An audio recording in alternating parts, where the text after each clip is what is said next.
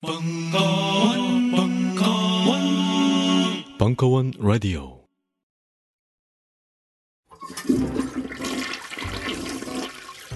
여자들이 제일 무서워하는 건 호환 마마가 아니에요. 공중 화장실이에요. 변기 뚜껑을 조심스레 발끝으로 들어올릴 때마다 여자들은 조금씩 수명이 단축되는 것 같아요. 특히 변기 커버에서 누군가의 체온이 느껴질 때 이런 브라질 차라리 죽는 게 나을 것 같아요.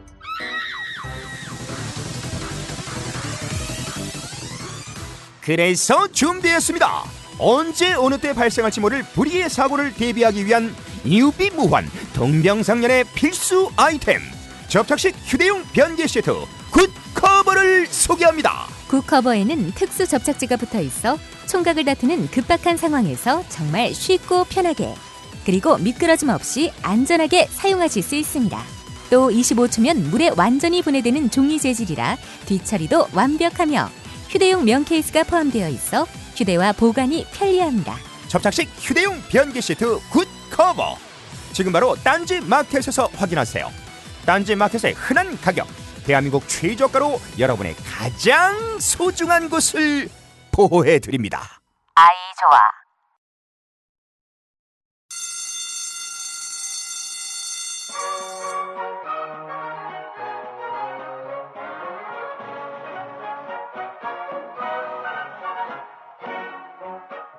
오늘도 힘차게 매일매일 활기찬 당신의 아침을 책임질 손안의 킹스베리 중세 왕과 귀족들만 먹었다는 아로니아와 함께 발기찬 하루를 시작하십시오 100% 폴란드산 아로니아 열매 농축 과즙 평산네이처 아로니아 친 가사 노동과 학업, 직장 스트레스로 지친 가족을 위한 최고의 선물. 한국에서 구라파의 맛과 향을 덤으로 느낄 수 있습니다. 우리 가족의 건강은 아로니아가 챙겨줘요. 100% 폴란드산 아로니아 열매 농축 과즙. 평산네이처 아로니아 친 보다 자세한 사항은 딴지마켓에서 확인하실 수 있습니다.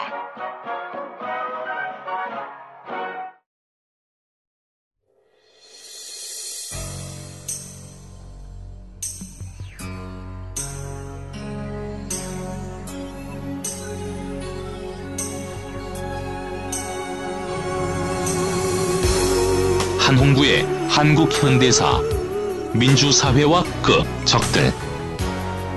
1강. 국정원. 지들이 지금도 국가 위에 있는지 아나봐.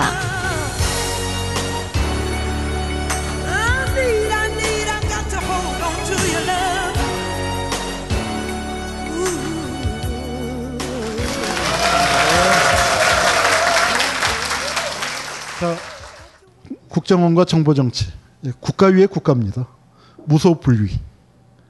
그런데 지금 문제는 이게 정보 옛날 정보 정치하고 다른 점이 있습니다. 박정희 때, 전두환 때 하고 다른 점이 있습니다. 이 자체가 거대한 이익 집단이 됐어요. 전에는 뭐예요? 박정희 겁니다. 전두환 겁니다. 시키는 대로 했습니다. 그런데 이번에 어때요? 대통령 제가 받지 않았다는 거 아닙니까? 받았어도 문제지만 안 받았으면 더 큰 일입니다. 이건 정중배 난이 아니에요. 남재준의 난이에요. 역대 정보원장들 이따가 뭐 시간이 되면은 한 명 한 명 뭐 좀 소개를 해드릴 그렇게는 안 될 거예요. 시간이 너무 없어서 그런데 역대 정보원장 중에서 이렇게 취임 며칠 만에 감옥 예약해 놓은 사람은 처음 봤습니다. 자, 중앙정보부가 요 516하고 난 직후에 만들어지는 거죠. 그 전까지는 이제 저 정보기관이 좀 분산돼 있었고 제일 센 게 특무대가 셌고 경찰이 셌고 어 그렇습니다. 그런데 박정희 이 516을 기억하셔야 할 게 뭐냐면은 요 차지차지는 아니지만 박종규, 박정희, 박종규, 김종필 그 외에 516의 이른바 주체라고 하는 사람들이 언제 팀이 짜였냐? 516 직전에 마- 만든 팀이 아니에요. 언제 팀이 짜였냐면 이로부터 10한 1, 2년 전에 육군본부 정보국 팀입니다. 한국전쟁이 발발할 때. 즉 그래서 516이란 건 뭐냐. 정보 장교들이 일으킨 군사 반란이에요. 516이 뭐라고 불러야 맞아요? 군사 정변이라고도 하고 군사 쿠데타라고도 하, 하는데 저 정변은 재미없습니다. 쿠데타나 저는 그런데 일부러 군사 반란이라고 해요. 쿠데타는 반란의 한 유형이죠. 반란 중에서 체제 내에 있는 놈이 체제 체제 유지를 위한 무력을 갖고서 체제를 뒤집는 게 쿠데타고 체제 밖에 있는 민중 반란. 민중 반란이 있을 수 있죠. 체제 밖에서. 어, 그런 건 그 민중 반란이고. 그래서 반란이 아마 두 종류가 있을 텐데. 5.16에 쿠데타라고 하면 사람들이 반란이 아닌 줄 알아서 반란입니다. 5.16이야말로 진짜 진정한 군사 반란이에요. 그래서 중앙정보부를 만들었습니다. 근데 보세요. 검사 지휘 받지 않기로. 법률적으로 치면은 중앙정보부는 사법경찰관입니다. 관 사법경찰 부서예요. 그러니까 수사에서 검사의 지휘를 받아야 하는데 이때 처음 지금은 받게 돼 있습니다. 형식적으로는 실제로는 잘 안 받죠. 지금 수사 이석기 수사를 누가 할까요? 검찰이 할까요? 중앙정보부가 할까요? 아니 국정원이 할까요? 국정원이 하겠죠. 검사가 가서 지휘할까요? 안 할까요? 형식적으로 사인은 받을 겁니다. 그러나 실제 내용에서는 검찰도 우린 잘 몰라. 그런 얘기들 나오고 있지 않습니까? 아마 그렇게 될 겁니다. 요, 요 얘긴, 어, 뒤에 가서 하게 돼요. 요게 이제, 뭐, 국가재건 최고회에서 중앙정보부를 설치하자. 그래서 겨레이 이게 10호든가? 뭐 그래요. 그러니까 뭐 군사 구태타 일으키고 나서 제일 먼저 한 게 중앙정보부 설치입니다. 그리고 김종필에 대한 인사 발령장이라고 그래요. 네, 김종필이 요럴 때. 36이었습니다. 지금 36이면은 국정원 가서 사무관 정도나 승진이 들까 말까 할 텐데, 뭐, 그때 중앙정보부장이 됐고, 요거는 좀 지난 다음에 거고요. 국가재건 최고회. 이게 이제, 뭐, 보통 쿠데타 많은 나라에서 군사평의회, 준타라고 하는 건데, 어, 김정필이가 유명한 말을 했죠. 나는 최고위원 되려고 5.16 일으킨 게 아니야. 사실 5.16은 김종필 작품이거든요. 김종필이 박정희를 업, 업고 갔다가 박정희한테 깔린 거죠. 그런데 김종필이 얘기한 것 나는 최고위원은 관심 없어. 난 중앙정보부장이 되기 위해서 했어. 그렇게 한 겁니다. 요게 그 중앙정보부는 처음 만들어진 거는 어디서 만들어졌냐면은 지금 남산 유스 호스텔 있죠. 그, 그 옆에서 만들어졌어요. 그, 그 옆에서 만들어졌는데 이제 본부가 나중에 어디로 갔냐면 지금 그, 그 한예종 있는데 그 이 건물은 남아 있습니다. 한예종이 어, 아직 쓰고 있어요. 그 그래서 그 이문동 석관 석관동이라고 하는데 여기가 어, 중앙정보부의 총무 파트와가 있었습니다. 총무 파트와 해외 북한부. 그리고 월급이 여기서 나오기 때문에 여기 이제 여기가 사실상의 본부죠. 그런데 실제 중앙정보부 하면은 6, 70년대 뭐라고 불렀습니까? 남산이라고 불렀죠. 남산. 아, 남산의 실제 지금 유스 호스텔로 쓰고 있는 그 건물이 어, 중앙정보부였습니다. 이게 중앙정보부 강당이고요. 요 건물 보신 적 없죠? 요거는 우리가 꼭 기억을 해야 합니다. 조선이 여기서 망했어요. 을사조약은 어디서 찍었습니까? 네, 중명전이죠. 덕수궁 지금은 덕수궁 바깥처럼 보이지만 원래 덕수궁 아닙니다. 즉 그 그 참 기가 막힌 조약이지만 덕수궁 안에서 우리 대궐에서 찍은 거예요. 그래도 어전 회의도 하고. 그런데 조선은 어디서 망했냐? 이게 초, 통감이 살던 집입니다. 통감 관저예요. 여기서 통감이 살다가 이 건물이 낡으니까 나중에 다시 지은 게 경무대입니다. 지금 청와대 자리에다가. 1938년인가 뭐 9년쯤에 옮겨가고 그때까지 여기 있었는데 여기 통감이 사는 관저에 딸린 응접실에서 침실에 딸린 응접실 요 테이블에서 조선이 망한 거예요. 하, 나라가 망할 때도 망할 때 품격이 있게 망해야 하는데 망하는데도 법도가 있죠. 더럽게 망했습니다. 500년 된 나라가 망하는데 무슨 물건 사고 팔듯이 회사 합병하듯이 도장 찍어서 망했어요. 이 500년 된 나라가 망하는데 우리가 힘이 없어서 일본한테 싸우다가 져서 망하면 또 그런가 보다 할 수 있죠. 일본 놈들이 대포 몰고 쳐들어오고 우리 황실수비대가 최후의진까지 싸우다가 전사하고 고장 황제가 나오셔서 이놈들아 여기가 어딘데 감히 하다가 끌려가시든지 아니면 내 대에서 그 500년 된 사직에 망했구나 하고 명나라 마지막 황제가 어땠어요? 자금성 뒷산에서 목매달아 죽었잖아요. 그랬더니 어떻게 했습니까? 우리가 사대주의라고 욕하지만 그렇게 죽으니까 만동매 세우고 대- 대보단 세워서 300년 동안 우리가 제사 지내줬습니다. 나라가 망할 때 그래도 그렇게 책임지고 망하니까. 고종 황제가 하다못해 벽에다가 대고 머리라도 찧으셨으면 지금 덕수궁 가서 거기가 최고 명소예요. 고종 황제 머리 박으신 곳. 여러분 우리가 굉장히 보수적인 나라예요. 500년 된 나라가 겨우 36년 뺏겼습니다. 겨우 36년. 지금부터 36년 전이면 박정희 말기예요. 박근혜가 퍼스트 레이디 하고 있을 때예요. 얼마 안 된 시기입니다. 그거 지나고 나라가 일본에서 나를 되찾았는데 조선 왕조 다시 재건하자는 얘기를 전주의가도 못했어요. 왜? 나라가 그렇게 더럽게 망한 겁니다. 그 망한 데가 이기- 여기가 어디냐? 여기가 이거예요. 여기서 20m만 올라가면 이 건물이 있습니다. 이게 남산 유스 호스텔인데 지금은 이게 중앙정보부예요. 여러분 남산 하는 게 바로 여기입니다. 근데 이거 하나가 아니고 이런 건물이 몇십 채가 있어요. 큰 거는 이거하고 지금 서울시 별관이라고 한 거 두 개가 있고 아주 크고 뭐 그것도 제법 큰 건물들이 여러 개가 있습니다. 자, 이 건물 어떻게 하는 게 좋겠어요? 여러분들이 꼭 좀 도와주실 게 하나가 있습니다. 우리 여러분 이 건물 뭘로 쓰는 게 좋을까요? 유스 호스텔 쓰는 게 좋겠어요? 아니면은 우리가 어떻게 민주주의를 일으켰고 이곳에서 받은 그 고통과 그 기억을 토대로 해서 어떻게 인권과 평화로 나아가야 할 것인가? 인권평화박물관에 들어설 자리 아닙니까? 평화박물관 일로 이사가게 여러분 좀 꼭 도와주십시오. 이 건물을 오세훈이 헐려고 그랬습니다. 오세훈이 헐려고 그래서 이 허는 걸 막았어요. 진짜로 막았습니다. 2009년도에 어, 이렇게 만들려고 했어요. 이렇게. 이렇게 개념도까지 나왔습니다. 이 남산 르네상스라고 해서.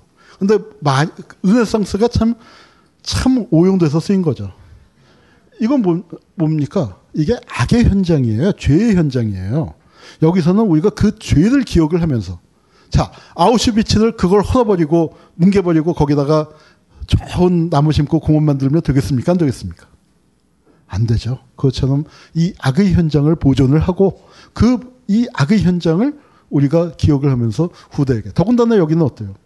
이- 이 공간은 이게 같이 있잖아요. 한 필지 않아요. 이건 저는 우연이 아니라고 생각해요. 우리가 이런 얘기 했잖아요. 일본 제국주의의 잔재를 청산하지 못해서 군사 독재가 왔다. 근데 여기 가면은 한 필지 안에 다 있는 거예요. 한 필지 안에. 이 악의 현장을 어, 기억하는 작업. 그걸 해야겠고요. 한 가지만 더 말씀드릴게요. 이 테이블에서 도장 찍을 때 옆에서 그 문서를 누가 작성했습니까? 도장은 이완용이가 찍었습니다. 이완용은 사람들이 다 알아요. 그런데 그 자리에서 같이 도장 찍은 놈. 그러면 어때요? 킹 왕짱 친일파죠. 우리가 기억해야겠어요? 안 해야겠어요? 교과서에 나와야 되겠어요? 안 나오겠어요? 나옵니다, 교과서에. 근데 딴 페이지에 나와요. 딴 페이지에 나와. 뭐라고 나오느냐? 신문의 아버지라고 나와요. 여러분, 그게 뉴라이트들이 하는 얘기가 그거예요. 제가 뉴라이트하고 토론회 나갔다가 정말 돌아버릴 뻔 했는데, 하, 거기서 이제 정말 숨이 탁 막혀갖고, 갑자기 홍길동이 생각나는 거 있죠. 홍길동이 왜 가출을 했는지 알겠다니까. 아버지를 아버지라 부르지 못한 거야. 우리는 친일파를 친일파라고 부를 수가 없어요. 친, 그런데 홍길동보다 더 기가 막혀요. 친일파를 아버지라고 부르는 거예요. 신문회 아버지라고. 이건 그걸 친일파라고 부르는 건 민족주의자들의 편협한 역사관이라고. 누구냐 하면 신소설의 아버지라 불리는 이인직입니다. 아, 나라 세게 팔아먹은 사람. 오늘 이인직 얘기할 건 아니니까. 그래서 하여튼 여기에, 여기에 어, 인권평화박물관을 지어야 합니다. 사실 그 박원순 시장한테 얘기를 했더니 아 좋은 생각이다. 박원순 시장이 이, 이 건물을 주지는 않았지만 크기가 이것만 한 건물이 하나가 더 있습니다. 오국이라고 해서 대공수사국이라고 해서 간첩 어, 국정원 사람들이 할 때는 잡았다고 하고 간첩 잡는 기관이라고 하고 이제 제가 대한민국 그 몇 명 안 되는 간첩 전문가거든요. 제 입장에서는 간첩을 만들었다고 하고 그 간첩 만드는 기관 그 5구 건물을 주기도 했습니다. 그래서 그걸 어 인권 운동 쪽과 평화 운동 쪽과 그 다음에 민주화 운동 기념 사업회가 같이 써라. 그래서 예산을 올렸는데 예산이 정말 전액 삭감이 됐습니다. 누가 했겠습니까?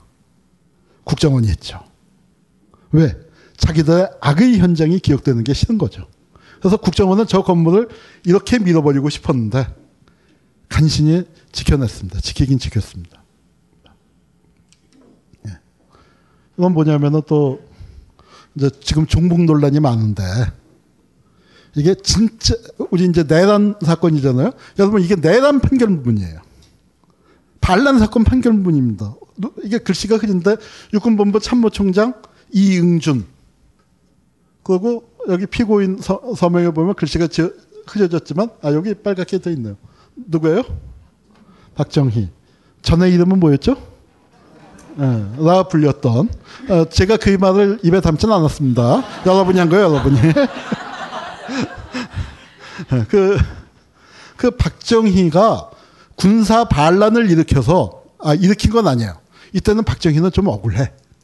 사실은 별거 한 게 없어요. 근데 연루가 돼서 걸려서 사형을 구형받았고 무기징역 판결을 받았습니다. 그 판결문입니다. 그래서 박정희는 뭐예요? 반란 정과 3범이에요. 3범. 한 번은 실패해서 자기가 별로 한 거 아니에요. 여순, 여순 사건에 연루가 됐는데, 여순 사건, 뭐 박정희 그 얘기까지 하면 긴데, 이게 중앙정보부 기능에서 중요한 겁니다. 뭐냐면은, 박정희가 좌익 전력이 있는 거예요. 박정희가. 그러니까 원조 종북인 거죠. 네? 원조, 원조 좌익이에요. 여러분, 그, 저, 김정필이가 중앙정보부장 했잖아요? 근데 혹시 기억하실지 모르겠습니다만, 김근태 의원이 생전에 김정필을 만났을 때 한 번 이렇게 불렀어. 선배님. 그러다가 김근태 의원이 욕을 바가지로 먹었습니다.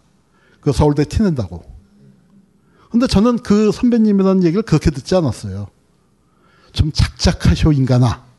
이렇게 들었습니다. 뭐냐면은, 왜 선배님이냐. 당신도 젊었을 때 운동하지 않았냐. 여러분, 서울대 다니다가 현역으로 가는 사람들 별로 없죠. 많잖아요. 많이, 많이 빼먹습니다. 그런데 그때는 김종필이가 군대 갈 때는요, 징병제도 아니에요. 징병제도 아닌데 서울대 사대를 다니던 사람이 임용도 포기하고 다 포기하고 사병으로 현역 입대를 한다? 왜 했겠습니까? 안 봐도 비디오죠. 경찰에 추적을 받은 겁니다. 좌익 활동을 하다가. 아, 좌익 활동하다가 추적을 받으면 그때 제일 안전한 게 왜냐하면 지금처럼 컴퓨터 뭐 다그 어? 공조 수사 그런 거 안 되니까 군으로 입대해 버리는 게 숨는 거예요. 거기서 누굴 만나냐? 거기서 박정희를 만난 거예요. 어디서 육군본부 정보국에 사병으로 배치됐다가 그랬다가 다시 이제 장교가 되고 뭐 그렇게 하면서 박정희랑 인연을 맺어서 조카 사위까지 되고 장인은 누굽니까? 혁명 열사. 여러분 박정희가요 혁명 열사 유가족이에요. 박상희라고 그 10월 항쟁이라고 부르죠. 당시, 당시 우익에서는 대구폭동이라고 부르는. 그 대구폭동의 주요 지도자 중에 한 명이었고, 고향인 구미선산 지역에서 그, 저, 대중봉기를 지휘하다가 경찰 총에 맞아서 죽은 박상희. 그 사위가 된 겁니다. 그래서 중앙정보부의 중요한 임무 중에 하나는 박정희의 좌익 색깔을 지우는 것도 중요한 임무였습니다. 그래서 뭐 시간이 없어서 그런 얘기들을 길게 할 수 없습니다만 황태성이라고 있었어요. 박정희의 아주 친한 선배였죠. 형친, 형의 단짝 친구. 박정희가 어렸을 때 황태성 무릎에 앉아서 놀았다는 건데 바, 박정희가 정권 잡고 난 다음에 북에서 밀사로 내려왔는데 어떻게 했습니까? 사용을 시켰습니다. 여러분 삼국지나 뭐 전쟁 영화 많이 보시지만 밀살 죽이는 법이 있어요 없어요?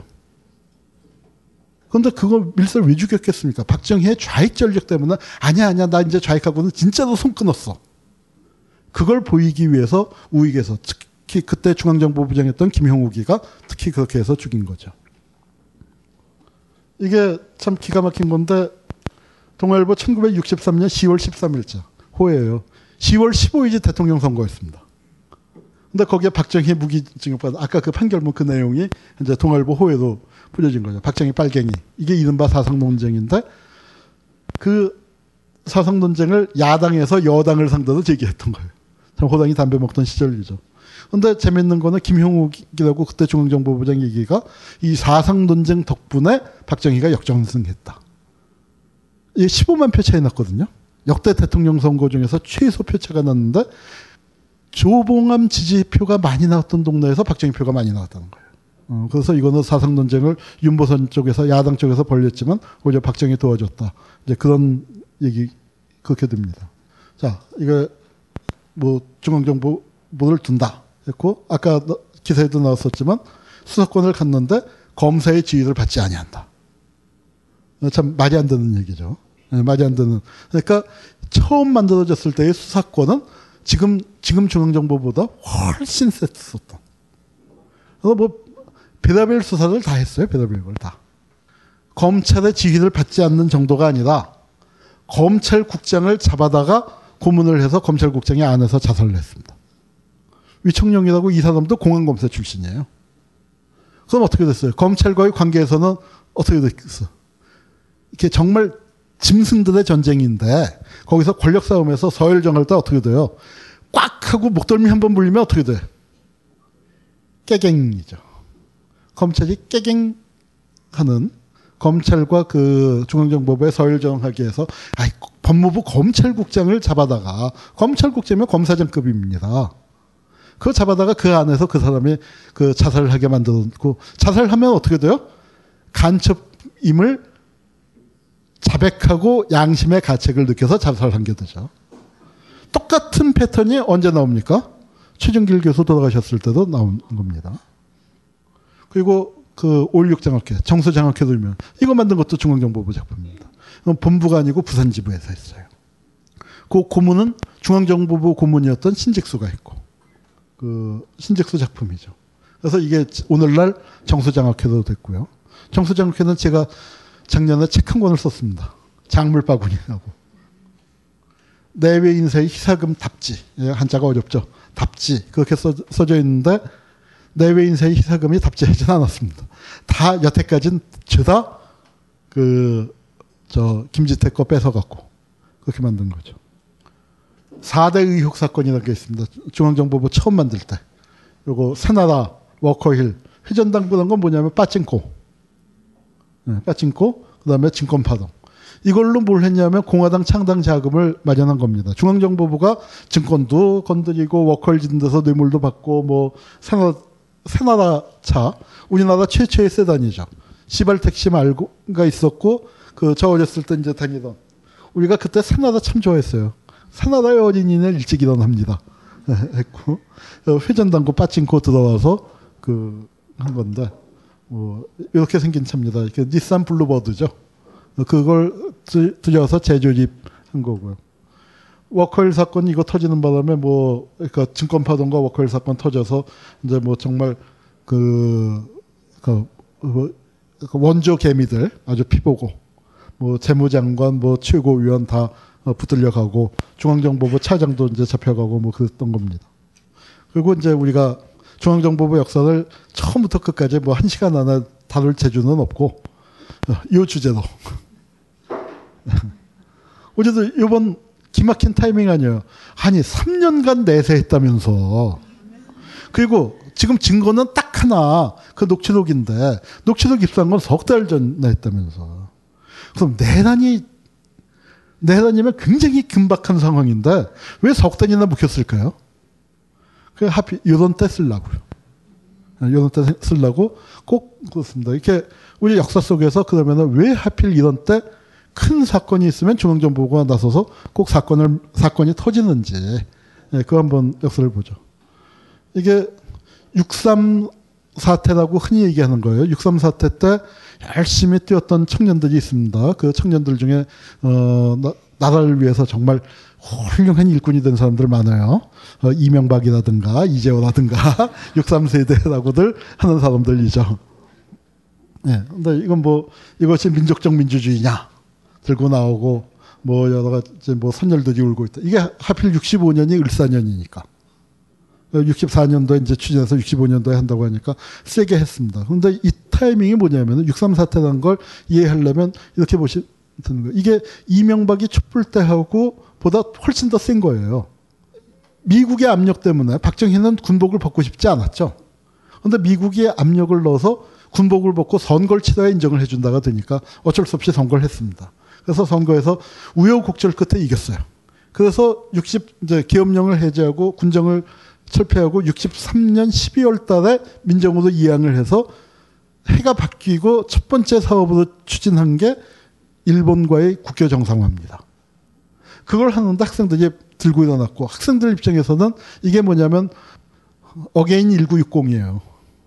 again 1966이 아니라 419처럼 고등학생들까지 길거리로 나오면 이거 정권 다시 무너질 것이다. 학생들은 그렇게 했고 그러니까 정권에서도 야 이거 안 되겠다.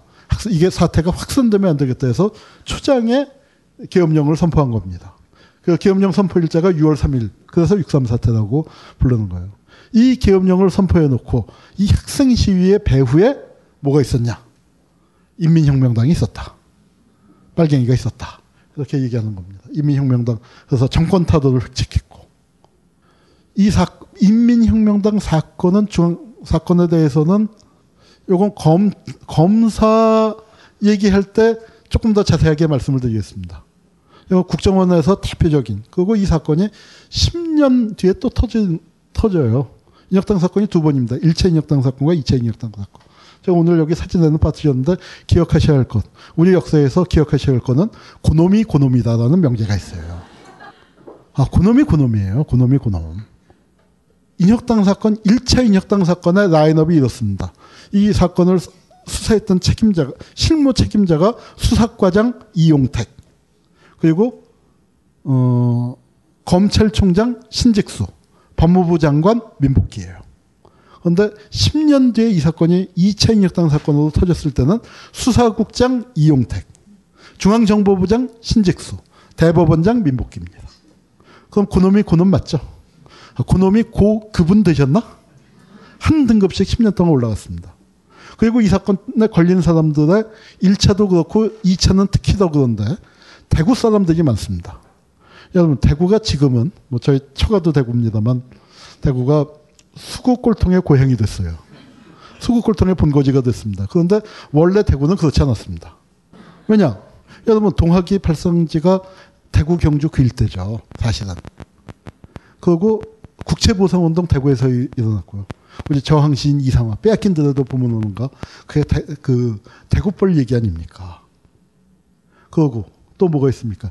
우리 저 어? 박정희가 혁명열사 유가족 되는 10월 항쟁 해방 직후에 민중들의 분노가 가장 격렬하게 터졌던 게 대구였고 여러분 4.19가 어디서 제일 먼저 일어났습니까? 대구 228이에요. 해방 직후에는 대구를 한국의 모스크바라고 불렀습니다. 좌익운동이 세다고 해서. 그랬던 대구가 어쩌다가 수국골통의 고향이 됐냐. 인혁당 사건입니다. 그때 8명을 잡아 죽였는데 5분이 대구 사람이에요. 사형을 8명 시켰으면 무기징역 뭐 20년, 10년 뭐 해서 어, 얼, 정말 대구를 박살을 냈습니다. 왜, 왜 그랬냐. 이용택이가 대구 사람이에요. 해방 직후에 이용택이는 우익 학생 운동을 했고 그때 돌아가신 도혜종 선생이나 뭐 저 서도원 선생 이런 분들은 좌파에서 학생 운동을 했는데 어 저놈들이 한국 전쟁 끝났는데 아직도 살아 있네. 그 그러고 그래서 60년 4년도에 만들어서 일망타진하려고 하다가 그분들이 고문당한 거 폭로하고 또 싸움을 잘해서 잘하고 검사들이 그때 또 버텨줬어요. 이런 사건을 황당한 사건을 어떻게 기소하느냐. 그래서 버텨주는 바람에 기소가 안 됐습니다. 아, 기소는 됐지만 그래서 사건이 커지진 않았어요. 그래서 살아났는데 이분들을 10년 후에 다시 잡아 죽인 게 바로 그 인혁당 사건입니다. 1차 인혁당 사건 이 사건을 사건의 쟁점이 인혁당을 간첩이 조직했다는 거예요. 지금은 뭐 이석기 그거 해놓고 대북 연계가 있나 없는데 그때는 이 그룹에 있던 사람 중에 한 분이 북에 가 있었어요. 봐라, 야, 북 있지 않냐? 간첩으로 내려왔다가 인혁당 조직하고 올라간 거다. 그렇게 했 어요. 그게 가장 큰 쟁점이었고 저도 국정원 과거사위에서 이거 조사할 때 그거부터 봐야죠. 가장 핵심적인 게 인혁당의 조직이냐 아니냐. 아, 근데 했는데 조사해 보는데 어떡합니까? 간첩이 맞네요. 간첩이 맞는데 방향이 틀려요. 남파 간첩이 내려, 이북에서 내려와서 올라간 게 아니고 여기 첩보기관에서 북으로 침투시킨 북파 간첩인 거예요. 북에 있었던 건 맞는데 그런데 그걸 간첩 인혁당은 간첩이 조직한 거야로 몰아서 10년대에 사용을 시켰습니다. 자세한 내용은 국정원 과거사의 보고서에 그 제가 실어놨는데 아 그거 처음에 자료 찾아서 읽는데 정말 이렇게 들고 있는데 손이 떨리더라고.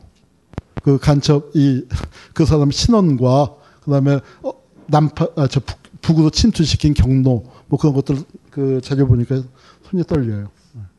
그 다음에 사상 최악의 부정선거가 있었습니다. 68 부정선거. 삼선 개헌을 하려고 부정선거를 한 거예요. 원래 마음을 먹고 요 국회에서 삼선 개헌을 몰아붙여야지 통과시켜야지 해서 마음 먹고 했습니다. 다 떨어뜨렸는데 김대중 하나를 못 떨어뜨렸죠. 그때 웃겼어요. 여러분 국무회의를 목포 가서 했습니다. 김대중이 떨어뜨리려고. 네, 김대중도 대단한 사람이죠. 거기서 거기서 살아남았으니까. 여러분 60년대에는 우리나라에서 재산 목록 1호가 집이에요. 그 다음에 2호가 차가 아니었습니다. 차는 별로 없었고 재산 목록 2호가 전화예요. 그런데 요 무렵에 67년, 68년 그 정도는 목포의 전화 보급률이 서울보다 높았어요. 그 저 이승만이 아 저 박정희가 인심 쓰라고 전화 막 깔아준 거죠. 그런데도 살아남아서 이제 했고 그렇지만 야당이 전부 해서 37석인가도 찍어들었습니다. 지금 민주당의 3분의 1 정도도 안 되는. 그러나 기억하십시오. 그때 민주당은 그때 신민당이죠. 존재감 있었습니다. 지금은 127석을 가진 군소정당이 돼버렸죠. 아, 정말 답답해 죽겠어요. 정, 말 제가 그 가끔씩 평화운동을 그만두고 싶을 때가 있습니다. 민주당 가서 폭탄 던지고 싶다. 그래야 정말, 아, 그러니까 저는 다른 것보다도 무엇이 없어졌냐면 야성이 없어졌어요. 야당을, 그, 그게 뭐냐면 정권 10년 잡은 거에 폐약, 해약이 그겁니다. 여러분, 70년대에요. 70년대 신민당, 아유, 뭐 지금하고 비교가 안 됐죠. 아주 열악했고, 그때는 뭐라고 했냐면 정통 보수 야당 한민당의 맥을 이어받아. 그거 그렇게 왔다 갔다 하실 때예요. 근데 그 아저씨들 단체를 하나 만들었습니다. 단체 이름이 뭐냐면 야당성 회복 투쟁 동지 회예요. 야투라고 불렀습니다. 저는 그분들 존경합니다. 그렇게 싸웠기 때문에 그렇게 그 악하고는 그렇게라도 싸웠기 때문에 그래도 그 유신을 그렇게 타고 넘어갈 수 있었는데 지금은 아, 예? 싸우고 싶어 하지 않아요. 여러분 왜 안 하느냐? 어떤 게 좋냐면요. 여당 원외위원장하고 야당 국회의원하고 어떤 게 더 좋을 것 같아요? 그러니까 정권 교체냐? 나, 나한테 그런 선택이 걸리면은 거기 있는 분들이 좋은 사람들도 많이 있죠. 개인으로 치면. 친한 선후배들 많이 있습니다만 다들 그렇게 하니까. 그렇게 해버리니까. 그러니까 지는 거죠, 우리 편이. 사상 최악의 부정선거를 저질렀습니다. 그랬더니 어떻게 해요? 사상 최대의 반대운동이, 규탄운동이 벌어졌겠죠. 그랬더니 최대 규모의 간첩단 사건이 터졌습니다. 이게 동백님 사건이에요. 이게 동백님 사건입니다. 실체가 없는 건 아니죠. 이것도 이제 가서 보면은 계기가 있어요. 마침 그 무렵에 누군가 가서 그 박정희 아뭐 하여튼 뭐 그런 자세한 얘기를 할 시간은 없으니까 어, 사건을 박정희한테 가서 고백을 했어요. 그러니까 옛날로 치면은 왕한테 가서 이제 그 고변을 한 겁니다. 그런데 재밌는 게요. 박정희는 그거를 덮어라. 대충. 대충 덮어라 하고 중앙정보부에다가 보냈는데 중앙정보부가 사실은 사건을 키운 겁니다. 지금 그럴 때가 아닙니다. 그러면서 브리핑을 매일 해요.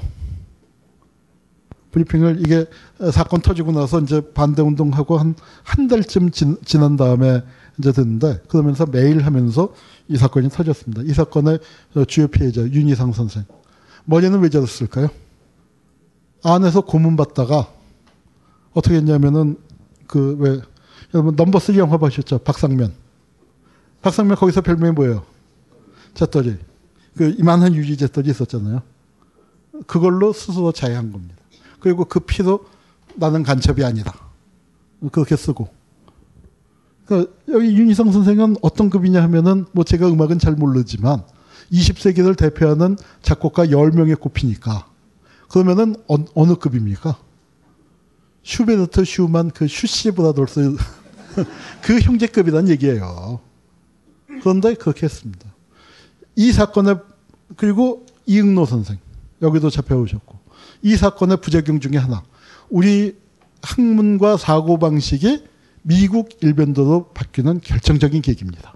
뭐 10분까지는 안 쉬어도 되나요? 한 5분만 쉬겠습니다. 갈 길이 멀어요. 예.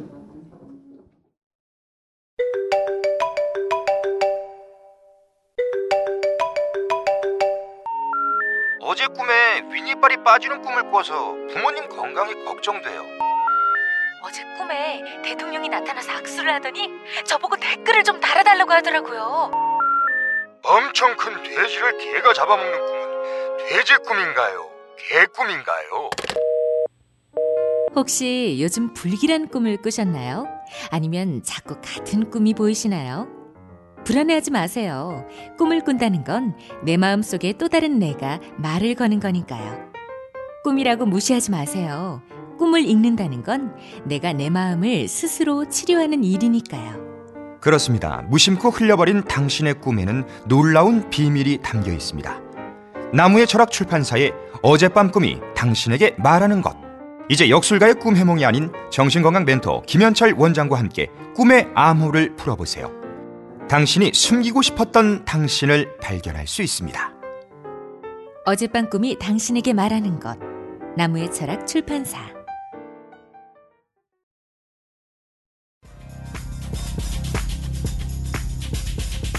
다시 무대에 서는 강헌. 이번에는 음악도 음식도 아닌 사주 명리학. 선착순 50명. 총 10번의 강의로 동양 학문 중에서 가장 천대받는 사주 명리를 탈탈 털어드림.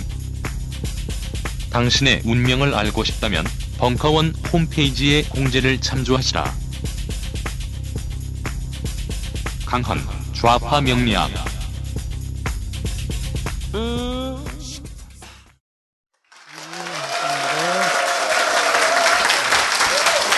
자, 네, 잘 쉬셨어요? 음, 예. 그러면은 이제 계속해서 그 나가 보도록 하겠습니다. 우리 국정원이 하필 왜 이때 꼭 어, 그런 주제로 어, 국정원 의 전신이었던 중앙정보부 안기부가 했었던 일들 중에서 몇 개를 골라서 살펴봅니다. 이 역사를 다 하려면 사실은 현대사 거진 현대 정치사를 거진 다 훑어야 할 정도로 국정원이 안 낀 데가 없습니다. 그래서 국정원은 어떻게 생각해요? 대한민국 현대사를 자기들이 만들었다고 생각합니다. 자기들이 썼다고. 근데 누가 썼어요? 우리가 쓴 겁니다. 그 역사책에, 대한민국사의 역사책에 저자가 여러분으로 기록되느냐? 국정원이나 군대나 검찰이나 그걸로 기록되느냐의 그 싸움을 우리가 하고 있는 것, 거다. 그렇게 생각하시면 됩니다.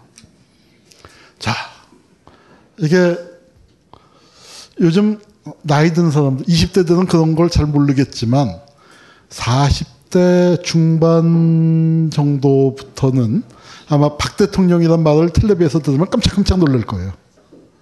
네, 그박 대통령, 아버지 박 대통령입니다. 뭐 김대중 후보. 아, 김대중 후보는 참 이때 대통령 선거에 나오고 대통령 후보만 26년을 했어요. 내가 저 김대중 열성 지지자 한 분이 하신 말씀 중에서 참 그 무릎을 치고 그 경탄을 했던 게 김대중을 선거 운동을 하는데 슬프다 이거예요. 자기가 이제 장가를 조금 일찍 갔는데 대학생 때 자기 대학생 때 김대중 선거 운동을 했다는 거예요. 자기가 이제 군대 갔다 와서 좀 늦게 복학을 해서 대학생 때 선거 운동을 했는데 며느리한테 김대중 꼭 찍어야 한다고. 그게 우리 우리 역사가 그렇습니다. 우리 역사가 우리 역사가 그렇게 울퉁불퉁했던 거예요. 여기서부터 정상적으로 여기까지는 그래도 박정희가 했지만 그 뭐 그 그런데 여기서부터 이제 일이 꼬이기 시작을 하는 겁니다. 자 선거가 본격화되는데 뭐가 나왔습니까? 북계 대규모 간첩단. 요거는 중앙정보부가 한 건 아니에요. 그런데 이제 오늘 꼭 중앙 정, 국정원만이 아니라 정보 정치라는 큰 틀에서 이게 보안사고 이게 뭐냐면 유명한 그 삼형제분이 각각 다 유명한데 제일동포 형제 간첩단 사건입니다. 서승 서준식 서승 선생 또 동북아 전체를 아우르는 동아시아 전체를 아우르는 인권운동 열심히 하고 계시고 서준식 선생은 지금 일, 좀 일찍 은퇴하셨지만 한국의 인권운동이라는 것을 처음으로 일으키신 분이고 그 동생인 어, 석경식 선생님이 요새 아주 그 문패를 날리시고 저희 평화박물관하고 아주 가깝게 활동하고 있는데 그 간첩 사건이 바로 이때 이때 터졌습니다. 그 서승 선생이 화상을 입었잖아요. 왜 화상을 입었냐면은 분신을 했던 겁니다. 어, 대통령 선거 기간인데 서승 선생이 하숙을 했던 데가 김상현 의원이라고 어디 뒤에 나중에 사진이 나올 겁니다. 그 김상현 의원이라고 김대중의 오른팔이었던 분 그 댁에 하숙을 했는데 이 양반을 갖다 이 간첩 사건을 김대중 김상현을 통해서 김대중까지 치고 올라가려고 하니까 야 이거는 그냥 자기 한 몸 망하는 게 아니라 일국의 대통령 선거를 망쳐버릴 그 위기에 섰는데 고문을 견뎌낼 자신은 없고 그런데 이제 버틸 만큼 버텼는데 더 이상 버틸 수는 없고 그런데 기적적으로 수사관이 그때가 3월달이었는데 수사관이 자리를 비웠대요. 그 피의자를 혼자 남겨놓고 그런 법이 없는데 그래서 그게 그 저 3월달이니까 방에 난로가 있었잖아요. 그래서 난로에 기름을 뒤집어 쓰고 불을 붙인 겁니다. 그 경유니까 천천히 사니까 굳이 잘안 붙잖아요 경유니까. 그래서 그 고통을 참아가면서 있다가 이제 도저히 못 버티고 또 연기가 나고 그래서 어, 그 뛰어 들어와 갖고 이제 불을 끄고 그래서 그 중화상을 입으셨지만 목숨은 건졌죠. 그 부모님들이 이때 이제 잡혀가면 간첩 사건 이런 게 그래요. 지금 이석기는 행복한 거죠. 기자회견도 하고. 뭐 그런데 이게 잡혀가면은 면회가 안 되는 거예요. 일본에서 면회를 오셨습니다. 오셨는데 면회도 못하고 뒤에서 재판을 뒷모습만 보고 가셨는데 그건 석영식 선생님한테 들은 얘기인데 석영식 선생님이 그 기억하시는 게 한국에 가서 재판을 보고 오신 다음에 아버지가 들어오시자마자 이 다다미방을 치면서 통곡을 하시더라. 너희 형 귀가 없더라. 어, 뒤에서 이렇게 봤는데 그러니까 귀가 타버려서 안경을 이렇게 끈으로 묶고 있었거든요. 예. 하여튼 그런 사건이 밤낮 터지는 겁니다. 하필, 하필 이때. 이런 선거, 선거 때. 자, 이 선거를 하면서 김대, 박정희가 굉장히 기분 나빴어요. 여기에 장충당 공원에 100만 인파가 몰렸습니다. 이때 서울 인구가 400만, 500만 정도 할 텐데 100만 인파니까 지금으로 치면 뭐 3, 400만 모인 거죠. 그럼 어떻게 해요? 박정희도 그만큼을 모아야죠. 그런데 문제는 뭡니까? 야당은 자기 발로 오죠. 여당은 버스 동원해서 태워줘야 오죠. 그러니까 돈이 엄청 드는 거예요. 이 돈을 무얼로 그래서 박정희가 돈 들어서 민주주의 못한다. 민주주의는 비효율적이에요. 비쌉니다. 그런데 비싼 이유가 다 있죠. 명품이니까. 싸구려 잡탕 아니니까. 그러면서 돈 들어서 못하겠다. 그 돈을 어떻게 마련했냐. 여러분, 그 최성진 기자가 저 한겨레 그 얼마 전에 뭐 유죄 취지로 이제 그 판결이 났습니다만 MBC 팔아서 하는 거 이번 선거에 있었잖아요. 그 다행히 그게 이제 저 최필립 그 노인네가 핸드폰을 안 끄는 바람에 어, 참그 결정적인 순간을 안 끄는 바람에 녹음이 돼 갖고 다행히 막았죠. 근데 제가 그걸 보고 정말 소름이 쫙 끼쳤던 게요. 이때 71년 선거에 MBC 팔아서 부정선거 한 겁니다. 여러분 한국의 카톨릭이 카톨릭이 원래 보수적이잖아요. 지학 순 주교님 굉장히 보수적인 분입니다. 원래 군종 신부하시던 분이에요. 그리고 원주가 어떻습니까? 우리 군대 많잖아요. 그래서 아주 보수적인 분인데 지학 순 주교님이 한국 카톨릭에서 왜 처음에 반, 반 박정희 운동에 나서게 됐냐? MBC를 팔아먹으면서 사기를 쳤거든요. MBC의 지방사를 만드는 겁니다. MBC가 이제 그 지방 분국이었 그 지사 체제였던 거를 팔아서 지방에 원주 MBC도 만들고 춘천 MBC 만들고 뭐 광주 MBC, 전주 MBC 만드는데 그걸 하면서 사기를 친 거예요. 본사에서 돈을 내기도 하고 돈을 넣지 않은 거죠. 그래서 그, 그러니까 회사는 껍데기 비슷하게. 그래서 이걸 처음에는 부정부패로 알고 반 부정부패 운동으로 시작이 됐습니다. 그러다가 이제 그게 민주 그 운동으로까지 어, 그렇게 어, 이어진 거고요. 그러니까 그 선거를 갖고 MBC 갖고서 팔아먹었는데 그 MBC란 건 아까 5.16 장학회 그 부산의 실크 재벌이었던 그 저 김지태 사장이 갖고 있었던 MBC를 뺏어서 박정희가 키우긴 키웠죠. 등치는 키웠지만 그거 팔아갖고 이제 그 부정선거했었던 거고요. 박정희가 유신을 할 때 또 이런 얘기했어요. 그러니까 하여튼 참 상상력이 자유로운 분입니다. 어떤 얘기를 했냐면은 이렇게 사람들이 많이 모였는데 이북에서 공비가 내려와갖고 저기다가 수류탄 하나 까던지면 어떻게 되느냐. 그건 자기가 뒤집어 쓴다 이거예요. 무슨 뜻인지 이해가 가세요? 이렇게 유세하는데 사람 많이 모였는데 여기다가 수류탄 하나를 까던지면은 수류탄 터져서 죽고 사람들 뭐 수백 명 발표 죽고 난리가 날 텐데 그렇게 되면 야당에서는 박정희의 자작극이라고 몰아버릴 테니까 이런 선거를 하면 되겠냐 안 되겠냐. 어, 이런 선거 다시 하면 안 된다. 어, 그게 이제 박정희 또 취지기도 했습니다. 이 선거가 유명한 선거죠. 김대중이가 나와서 뭐라고 얘기했냐면은 박정희가 집권하면 총통제를 할 것이다. 자, 그 얘기를 듣고 깜짝 놀란 인간이 김기춘이에요. 어, 제일 놀란 게 김기춘이에요. 잘은 모르지만 조사받았을지도 모르겠어요. 왜 그런 천기가 누설이 됐냐. 김대중이가 무슨 쪽집게 점쟁입니까? 미아리에서 돗자리 못 깔고 그 점치는 사람은 아닌데 어떻게 그렇게 맞췄냐. 그걸 그 대준 사람이 아, 이게 소승 선생의 여기 사진이 있네요. 그러다가 아, 여기 뒤에 아, 뒤에 안 나오네. 유기천이라고 뒤에 아마 어딘가 있을 겁니다. 그 양반이 세계적인 형법학자인데 독일에 갔더니 아니 독일이 아니라 대만에 대만에 갔더니 거기 법학자 친구들을 만나서 그 했더니 야 니네 총통제 할 거냐 그런 거예요. 그래서 왜? 했더니 니네 정부에서 와서 총통제 관련 자료를 다 다 긁어왔다. 그래서 그게 대만발로 그렇게 소문이 퍼져서 그 그랬고 그래서 유기천 총장은 그런 얘기 함부로 떠들었다가 나중에 유기천도 내란 선동죄도 걸렸어요. 유기천도 내란죄 역사에 아마 더 있을 거고. 그래서 김대중이 이거 총통제 이거 막아야 한다. 이거 이, 안 된다. 이거 저 박정희가 장기 집권 음모다. 삼성견해서 박정희는 뭐예요? 그때 히트한 영화처럼 미워도 다시 한 번. 그때 최고 히트작이 미워도 다시 한 번이죠.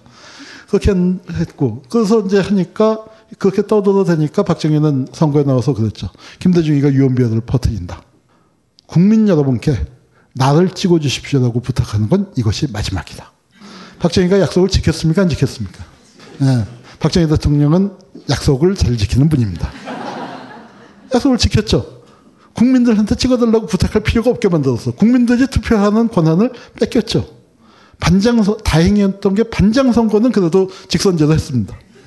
74년도가 되니까 이게 이제 막, 막을 수가 없으니까 학생들이 데모를 하면서 민청학년을 아, 데모, 데모를 세게 하고 학생들이 이제 처음으로 연합해서 데모를 하, 하니까 그걸 적발해 놓고 이제 크게 했어요. 근데 이게 웃긴 게요. 인혁당 사람들 아직 잡혀가지도 않았거든요. 한두 명만 잡혀갔을 텐데. 그런데 벌써 인혁당과 조총련이 데모를 주도한 걸로 나오죠. 그 배후에 있는 걸로 4월 3일 수사 발표에서부터 주모자들 아무도 안 잡혔어요. 이 데모를 주도한 이철도 안 잡히고 유인태도 안 잡히고 인혁당 사람들도 안 잡혀 갔는데 벌써 중앙정보부 발표문에는 이렇게 나오는 겁니다.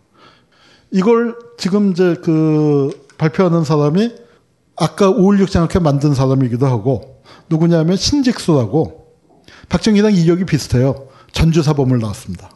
그리고 이력서를 뒤지다가 참 저도 잡스러운 거를 많이 주워들어서 아는데 어 이런 대학이 있었나? 한국에 그 이름을 기억 못하는 사람들이 있는 대학이 하나가 있어요. 한국대학이라고. 한국대학 졸업입니다. 전주사범.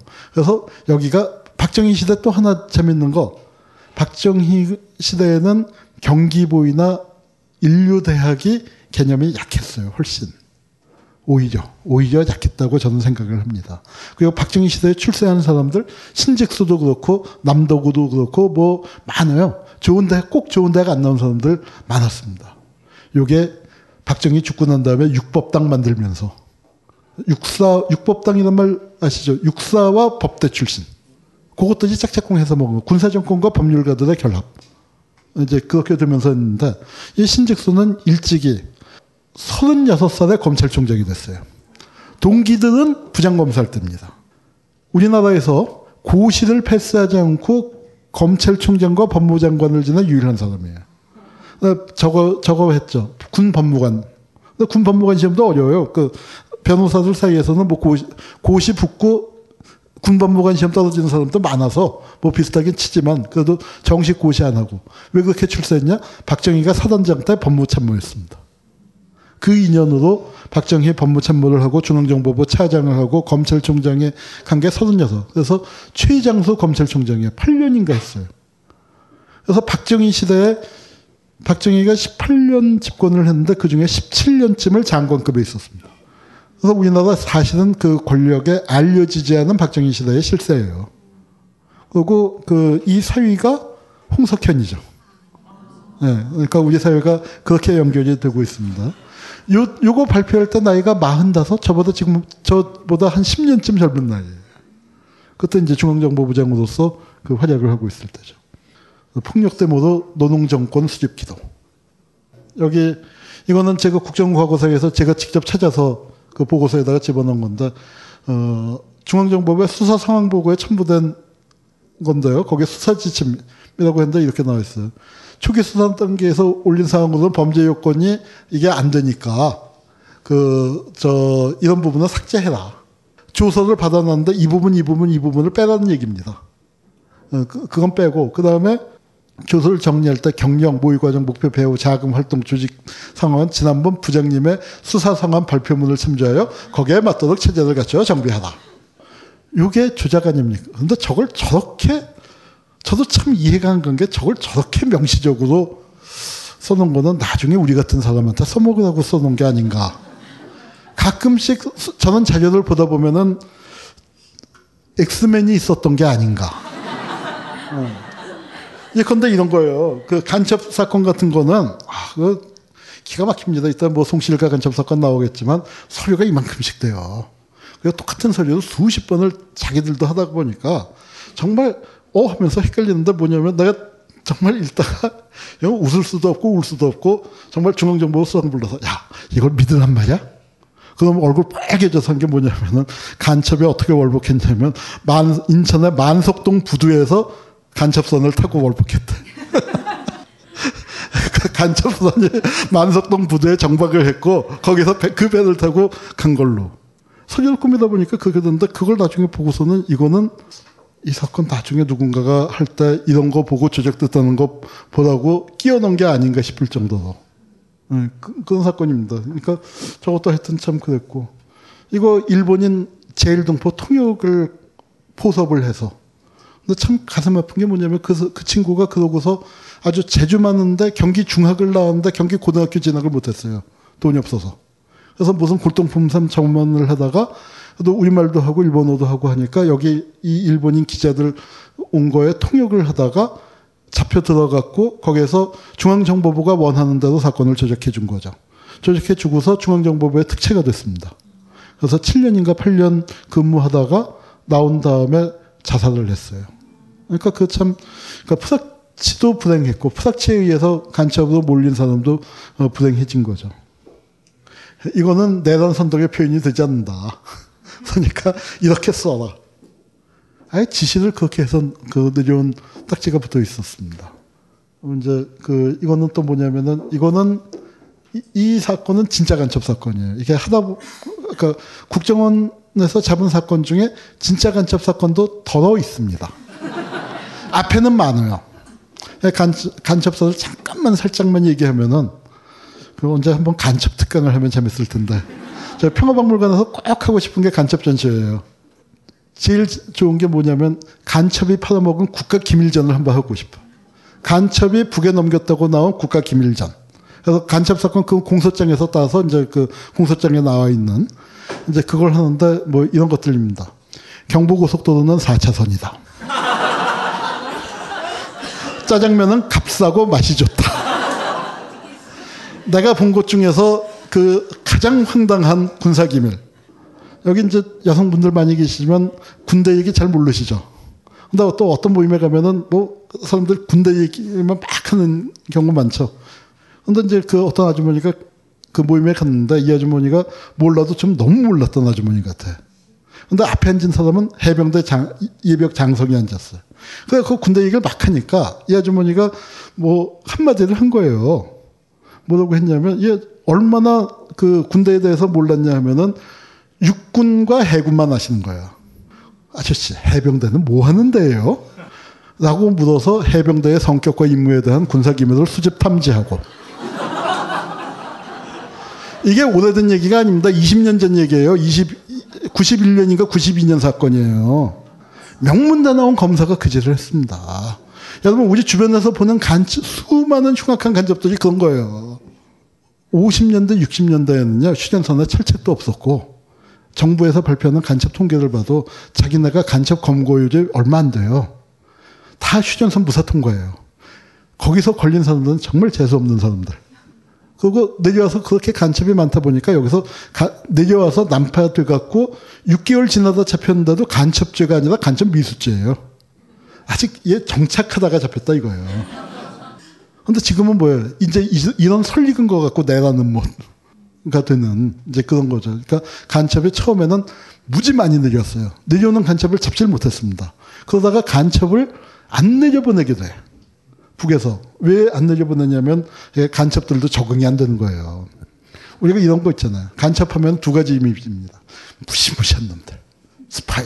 민첩한 스파이. 그것도 있고 또 우리 일상적으로 쓰는 거. 남들 다 하는 거 모르면 저 자식 간첩 아니야? 멍청한 게 간첩이죠. 예컨 우리 저 여러분 그, 그 SNL인가 거기서 남조선 통계연구소인가 하는 거 그 그런 코미디 프로 있었죠? 아세요? 예, 팟캐스트만 들으시는구나. 코미디도 가끔 보세요. 예. 거기서 보면은 간첩 훈련 시키는 정보가 저 남조선에서 그렇게 안 한다고 하면서 근데 이 간첩 훈련을 시키는 사람들이 대개 남조선 사정을 책으로 배웠거든요. 그래서 이제 훈련을 시키는데 또 남자가 이제 여자 훈련을 얼마나 잘 시키겠습니까? 중요한 게 뻥뻥 뚫리는 거예요.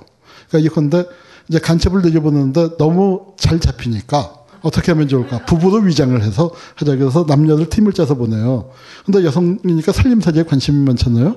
근데 내려와서 이렇게 길, 골목을 가다가 보니까 남쪽 사람들이 뭐 이상한 둥그런 통을 갖다 놓고 거기다가 밥을 해 먹고 끓여 먹고 있어. 구워 먹고. 그런데 시꺼먼 데서 구멍이 뚫려 있고 구, 거기서 불이 나오고 있어요. 연탄. 이북은 연탄이 없어요. 가서 너무 신기하게 들여다보다가 이게 뭐예요? 하는 사람이 간첩인 거지. 그러니까 간첩이 왜 없어졌냐 하면요. 이북에서 왜 없어졌냐 하면은 보내는 족족 잡히니까. 처음에는 어땠냐면요. 내가 내가 진짜로 내가 두 종류의 간첩을 만났어요. 그러니까 진짜 간첩도 만나고 가짜 간첩도 만났, 조작 간첩도 만났습니다. 진짜 간첩은 비전향 장기소 선생님들. 근데 인터뷰를 하, 는데참 희한했던 게 이제 쭉 하고 훈련 어떻게 받았는지 뭐 했냐. 근데 훈련이 언제 마쳤다 하는데 뭐 가령 예컨대 67년 3월 달에 마쳤다. 그래요. 근데 난파 시기를 보면 아니 선생님 뭐 난파되고 된 거는 저 3월에 훈련 마쳤는데 7월에 했네. 그럼 그동안 4개월 동안은 무슨 특수 훈련을 받으셨습니까? 뭐 다른 사명을 받고 다른 훈련 받았을 거 아닙니까? 했더니 아니라는 거야. 그래서 뭐 하셨습니까? 아유, 글쎄 말이야. 나도 심심해서 죽을 뻔했어. 초대소에서 대기했다는 거예요. 아니, 그런데 이게 말이 안 되잖아요. 간첩을, 우리 올림픽에 선수단 내보낼 때도 훈련 쫙 해서 몸 상태 최고의 컨디션을 만들어서 그때 보내야 하는데 이건 최고의 컨디션 만들어 놓고 넉 달 놀리다가 보내 이게 말이 됩니까? 그래서 왜 그랬습니까? 응, 배가 없어서. 예? 배가 없다뇨.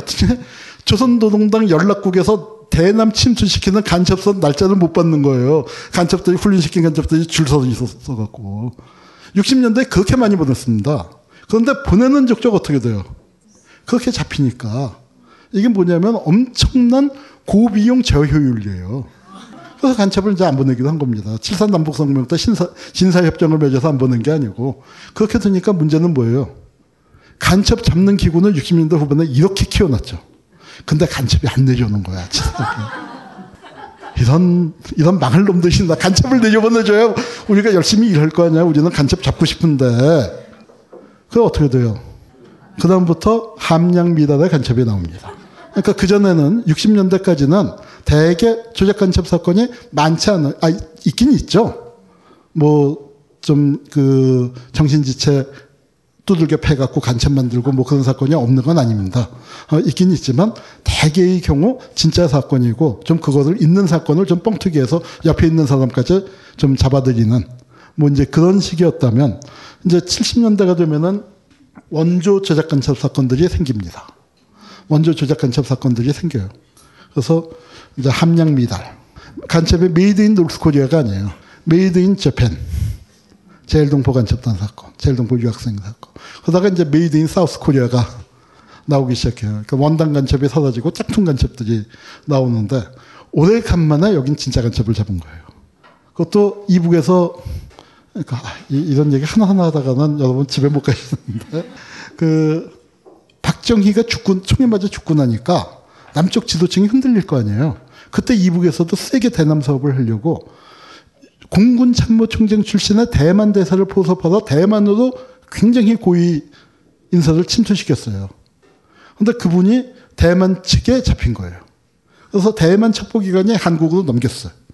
그 세 명이 잡혔는데 한 명은 사형을 당했고 어, 전향을 안 해서 사형을 당했고 두 명이 전향을 했습니다. 그, 사, 그 사람이 해방 직후의 자료에 대해서는 조선민주주의 인민공화국이라고 연구자들이 입이 쩍쩍 벌어지는 정말 그 왜 영어에서 얘기하는 포토 메모리 있죠. 정말 기억력이 좋아서 우리 역사책에서 해방 직후 사건 사건과 사건 사이에 자료가 없어서 안 풀리는 대목을 그분이 얘기한 걸로 다 맞아 떨어지는 그런 기가 막힌 책입니다. 조선민주주의 인민공화국이라고 그 양반이 찍어준 간첩 사건이에요. 그래서 여기는 근데 간, 이, 여기도 좀 불행한 간첩이에요. 이 동생분 형제분이 있는데 형, 형은 남쪽에서 그러니까 여기도 미천석 하는 지주 집안입니다. 그 보성에 보성에 미천석 하는 지주 집안이었는데 우리나라 또 특징 이건 따로 연구해야 할 대목인데 양반 빨갱이가 많습니다. 우리 빨갱이는 대개 양반들이 많이 했고 그 백정이나 뭐 이런 사람들이 계급 논리에 따르면은 이 사람들이 오히려 좌익을 많이 했을 것 같지만 지방에 가보면은 백정 마을은 대개 우익을 많이 했어요. 저는 아마 망해가는 조선에서의 그 양반들이 갖고 있었던 마지막 어떤 noblesse oblige라고 해도 좋겠고 또, 또 유교적인 대동사상적인 관점에서 사회주의를 이해해서 어, 좀 친숙했을 수도 있고 또 사회주의가 외래사상으로 들어오니까 지식인들 배운 사람들 먹물들이 먼저 받아들여서 그런 걸 수도 있고 하여튼 그렇습니다. 저기도 그런 부잣집인데 동생은 그 당시에 경성제대 나오고 동경제대 대학원을 다녔으니까 당시에 top class인데 월북을 했죠. 동생이 내려와갖고 조카를 데리고 또 입북을 하고 조카는 기관총을 갖고 오고 그래서 이제 아버지가 혁신정당도 하다가 이제 북으로 가, 뭐 그렇게 이제 포섭이 됐어요. 근데 이제 문제는 뭐냐면은 이 아버지가 갑자기 돌아가신 겁니다.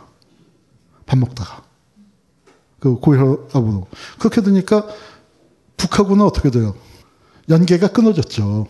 간첩이 무전을 받아서 난수표란 걸 갖고 있어야 하는데 문제는 뭐냐면 간첩들이 그러니까 이 간첩 사건 중요한 것 중에 하나가 뭐냐면 진짜 간첩 사건인지 아닌지 중요한 게 난수표가 나왔냐 안 나왔냐 중요한 표징 중에 하나거든요.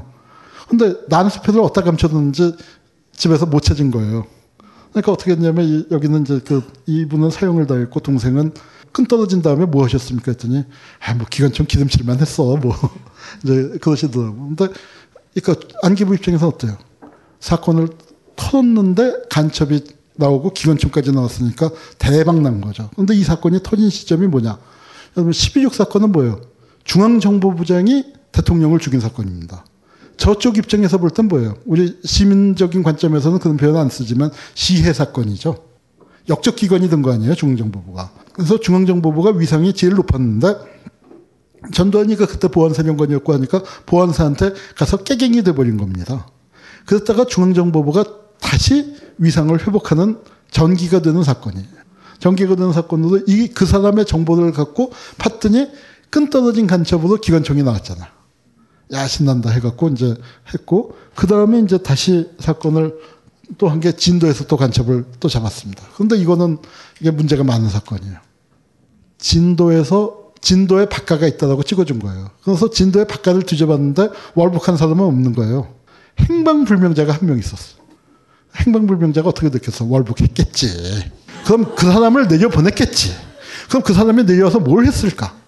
마누라하고 아들을 만났겠지. 아들을 만났으면 뭘 했을까? 대동 입북. 북으로 드리고 북에 갔겠지.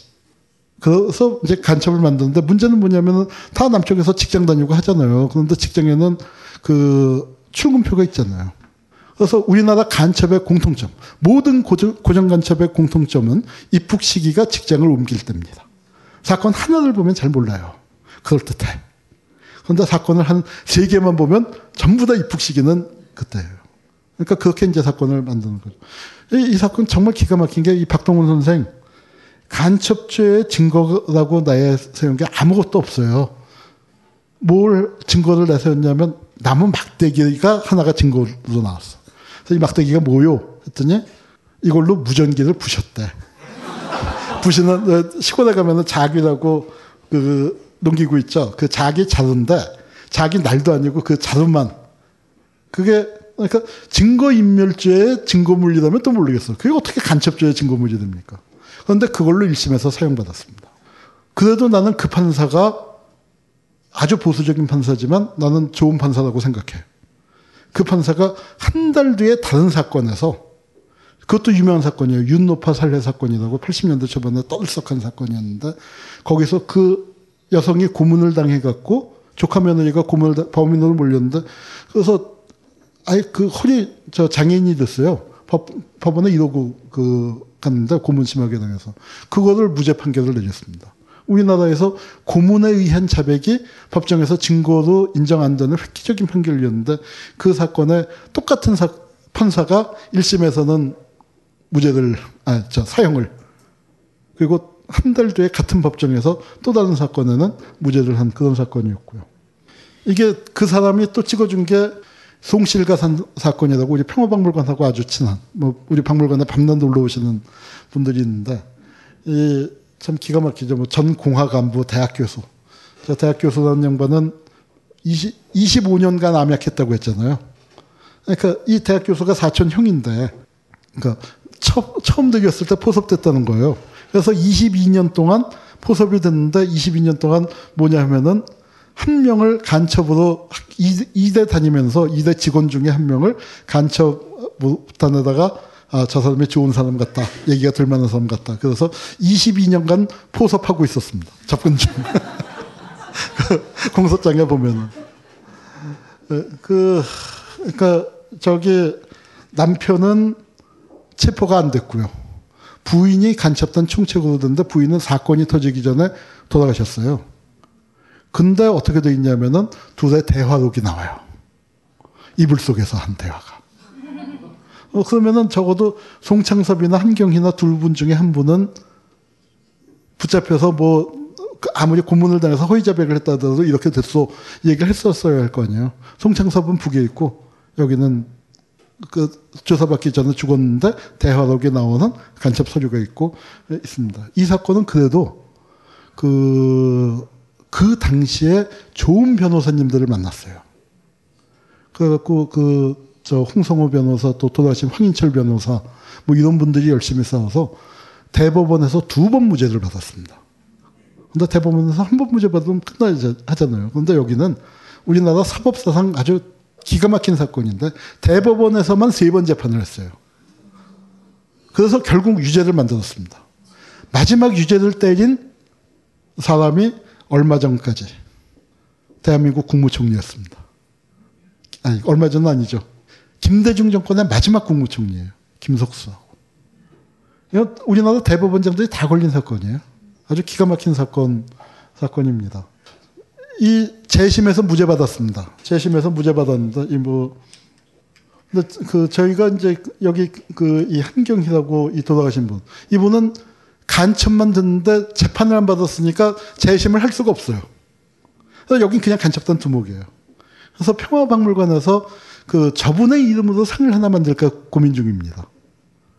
저기 남편이 월북해서 혼자 몸으로 자식들 키우고 그러다가 그 간첩으로 몰리고 또 자식들이 우리 어머니가 간첩단 두목이라고 고문당해서 자백을 했어야 하잖아요. 그러니까 전 그렇게 생각해요. 이게 그 제가 이제 우리 평화박물관이 그 미술 관련 전시 공간을 갖고 그 사업을 하고 있는데 그 화가들한테 농반진반 그런 얘기합니다. 자기 어머니가 간첩이라고 그 자백하는 자녀들의 눈빛을 그려줘. 그럼 내가 국가보안법 폐지시킬 수 있어. 국가보안법이 논리적으로 이 법이 이렇게 뭐 법전문 따져서 뭐 법리가 어쩌고 저쩌고 그거 말고 인, 그 절망적인 눈빛을 좀 그려달라. 그 부탁을 그 하고 있습니다. 여기 하여튼 뭐 이 사건 갖고 얘기하려면 이것도 또 밤새, 밤을 새도 못합니다. 이 사건 조작이란 건 어떻게 판명을 했느냐. 참 기가 막힌 거죠. 여덟 번 난파했다고 나왔잖아요. 일곱 차례 침투. 어, 전부 아, 여덟 번입니다. 여덟 번으로 해놨는데 참 기가 막힌 게 뭐냐면은 안기부 다른 자료에 보니까 이 양반이 숙청된 게 나와요. 김일성한테 대남사업 그렇게 하면 안 됩니다라고 얘기했다가 제 아버지 보내. 그렇습니다. 그런데 그, 그렇게 그 자료가 있는데 그 이후에 다섯 번을 난파된 걸로 해놨어. 어, 악을 썼죠. 야, 이 자식들아. 니들은 전두환이가 쟤 잘러! 라고 했는데 일 잘한다고 북한을 다시 보내냐? 그 자료를 찾아서 이거는 안기부가 그래, 졌다. 이거 조작. 국정원과거사에 그렇게 넘어간 겁니다. 어, 한 장이, 아, 예. 홍콩 교민이 납북 중에 극적 탈출을 했다는 거예요. 유명한 수지김 사건인데. 이 사람이 살아도던 게 꿈만 같다. 자기가 동거하던 여인이 북한 공작원이라는 거예요. 그래서 평양, 그 자기를 어른로 데리고 가는데 보니까 대사관이고 대사관에 들어서 어쩌고 하다가 간신히 탈출했다. 그래서 어, 뭐 아주 신문에 크게 나고 그랬죠. 이 여인입니다. 수직임이라고. 근데 북한 대사관으로 가서 입국했다는 여인의 사체가 발견된 거예요. 그 아파트에서. 그러니까 뭐냐면 그 사람이 동거하던 여인을, 그러니까 사실혼 관계니까 마누라를 죽이고서, 뭐 어떻게 부부싸움을 하다가 어떻게든지 죽이고서 한국으로 들어와서는 어떻게 했냐면 마누라가 북한 간첩이고 자기를 납북하려고 했는데 들어왔다라고 그렇게 사기를 쳤어요. 근데 안기부가 알았을까요? 몰랐을까요? 안기부 애들이 바보입니까? 처음에는 이제 흥분을 했죠. 와, 뭐 이제 하고 홍콩이라는 게 또 최은희 사건이 있고 그랬었으니까 뭐 북한 그 거점이구나. 흥분을 하고 이제 이렇게 하다가 보니까 이게 그런데 사건이 언제 터지냐면 변사체가 발견된 시점이 고문치사 박종철 사건 때입니다. 그러니까 안기부가 이걸 덮었어요. 이걸 해서 많이 우려먹고 뭐 이렇게 선전을 했는데 그런데 그냥 덮은 정, 그, 뭐 그건 덮은 정도가 아니고 박정철 사건 때죠.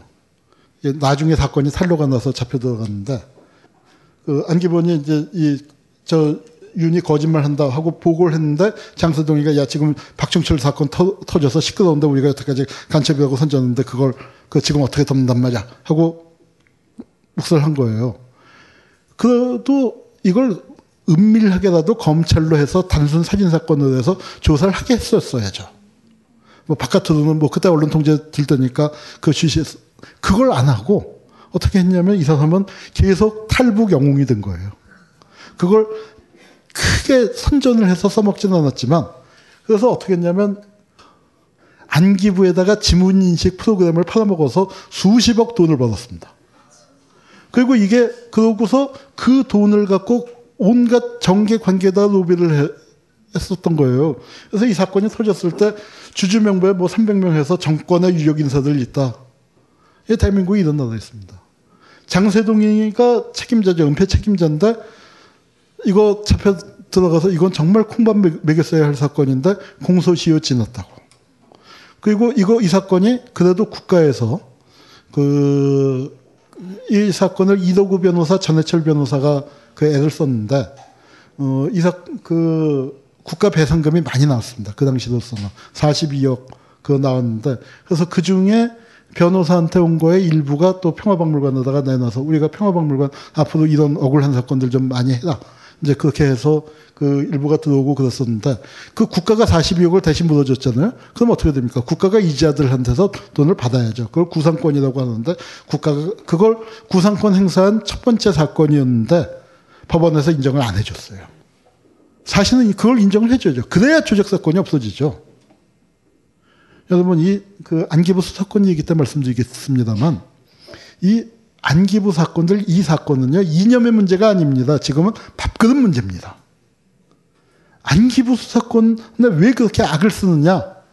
그거 없어지면 수백 명이 수천 명이 실직자가 되는 거예요. 안기부 직원, 지금 국정원 직원이 몇 명인지 모르겠지만 건물 따로 씁니다. 남산 가보세요. 남산에 가면 아까 그 사진에서 본 그것만 한 건물이 대공수사국이 따로 있었어요. 그만한 건물을 따로 쓰고 있었어요. 아까 그 안기부 사진, 어, 국정원 사진 있었죠. 그 사진에 안 나오는 별채 건물이 또, 또 있습니다. 지금도 그렇게 따로 쓰고 있는 수천 명 그 사람들이 수사권 폐지되면 할 게 없잖아요. 21세기에 막 걸맞는 산업 정보화 시대에 걸맞는 정보원이 될수 있는 사람들도 아니에요. 맨날 빨갱이 뭐 그런 거 종북이 어쩌고 저쩌고 그 사람들이 할 수 있는 건 댓글 다는 건 할 수 있을지 몰라. 그러니까 우리 이겁니다. 국가 최고 정보기관이라는 게 그러면 안 되는 거죠. 이건 칼기 사건, 이건 실제 터졌습니다. 그런데 칼기 사건이 터지니까 북해음모 폭로 공작, 무지개 공작해서 그 뭐 이렇게 대선 사업 환경을 유리하게 줘서 이게 대통령 선거 직전에 터졌단 말이에요. 12월 16일이 대통령 선거인데 11월 30일 날 이 사건이 터졌습니다. 그래서 어떻게 됐어요? 오늘 대통령 선거인데 마유미가 어제 왔잖아요. 이걸 그 당시에 200만 표라고 했습니다. 딱 200만 표 차이 났습니다. 그래서 이거는 마, 제야에서는 마유미, 이, 김현희죠, 김현희. 김현희가 가짜다, 안기부가 조작했다고 했는데 그건 아닙니다. 저거는 북에서 한 게 맞아요. 왜냐하면 북에서도 닭을 많이 키우잖아요. 닭 같은 놈들이 많단 말이에요. 북에서도. 대남 사업하는 놈들 중에. 이거 굉장히 저 중요한 겁니다. 여러분 대남 사업하는 거 제가 안기부 국정원 공공검사 이, 이 자식들이요. 북에서 태어났으면 사무청사에서 대남 사업하고 있을 놈들이에요. 북한 사무청사에서 대남 사업하고 있는 놈들 남쪽에서 태어났으면 고시에서 공안검사하고 있을 놈들입니다. 1세대들이 혁명하고 친일파들이 하고 있었던 그 시기가 이미 지금 분단되고 70년 지난 거예요. 70년 가까이. 그런데 무슨 종북 타령입니까? 이건 지금 밥그릇 문제예요. 밥그릇 문제. 근데 하여튼 이거는 안기부 입장에서는 고마운 거죠. 이거, 이거를 제야에서 우리가 조사해서 이건, 아, 이건 북한에서 한 게 맞다. 그렇게 했더니 또 벌떼같이 들고 일어났어요. 아무개 아무개 아무개 이게 이상한 거, 약 먹은 거 아니냐. 근데 평소에 딴 거 하는 집 봐서는 안기부에 포섭됐다고까지 얘기할 수는 없고, 왜 하필 이 사건만 갖고 그러느냐. 뭐 그렇습니다. 그런데 이 사건 담당 조사관은 칼기 사건 진상규명위원회 사무국장 하던 친구를 데려다가 우리가 썼죠. 그리고 조사해 보니까 저건 그 부기한 게 맞아요. 안기부는 그러면서 우리가 이렇게 안기부가 무고한 사람을 잡아다가 두들겨 패서 간첩 만드는 짓은 해도 수백 명을 죽일 깡을 갖고 있는 조직은 아니다. 그리고 그 첫째 그런 강단이 없고 두 번째 그렇게 정교하게 은폐 조작을 25년 동안 할 수 있는 조직이 아니다. 그 결론을 내렸, 습니다 그래서 노태우 후보가 200만 표 당선. 그러니까 이거는 사건 자체가 조작된 건 아니지만 이 사건이 터졌을 때 이런 대선 사업의 어, 환경을 유리하게 조성. 그게 무지개 공작이라고 해서 안에 딱 반만 들어갖고 김현희 데려오는 거에서부터. 그 다음에 92년 대선입니다. 92년 대선에는 남한 조선노동당이라는 희한한 명칭을 가진 걸 촉발했어요. 무장투쟁 돌격자도 있고, 뭐 이건 실체가 있는 사, 전혀 없는 건 아니에요.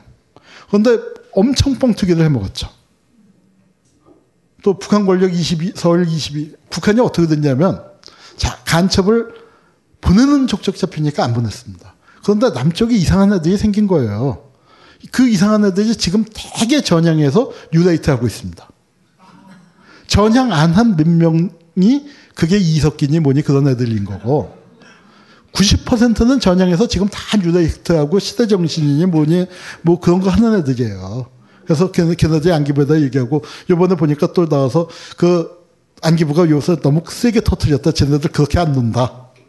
뭐 이제 김영환이라고 또 그런 얘기도 하고 뭐 있는데 하여튼 남쪽에서 그런 사람들이 나오니까 남쪽의 일부의 사람들을 접촉하기 위해서 간첩 활동을 재개했습니다. 그래서 90년대 이때쯤에는 또 90년대에 들어와서 실제로 다시 내려보내기 시작해요.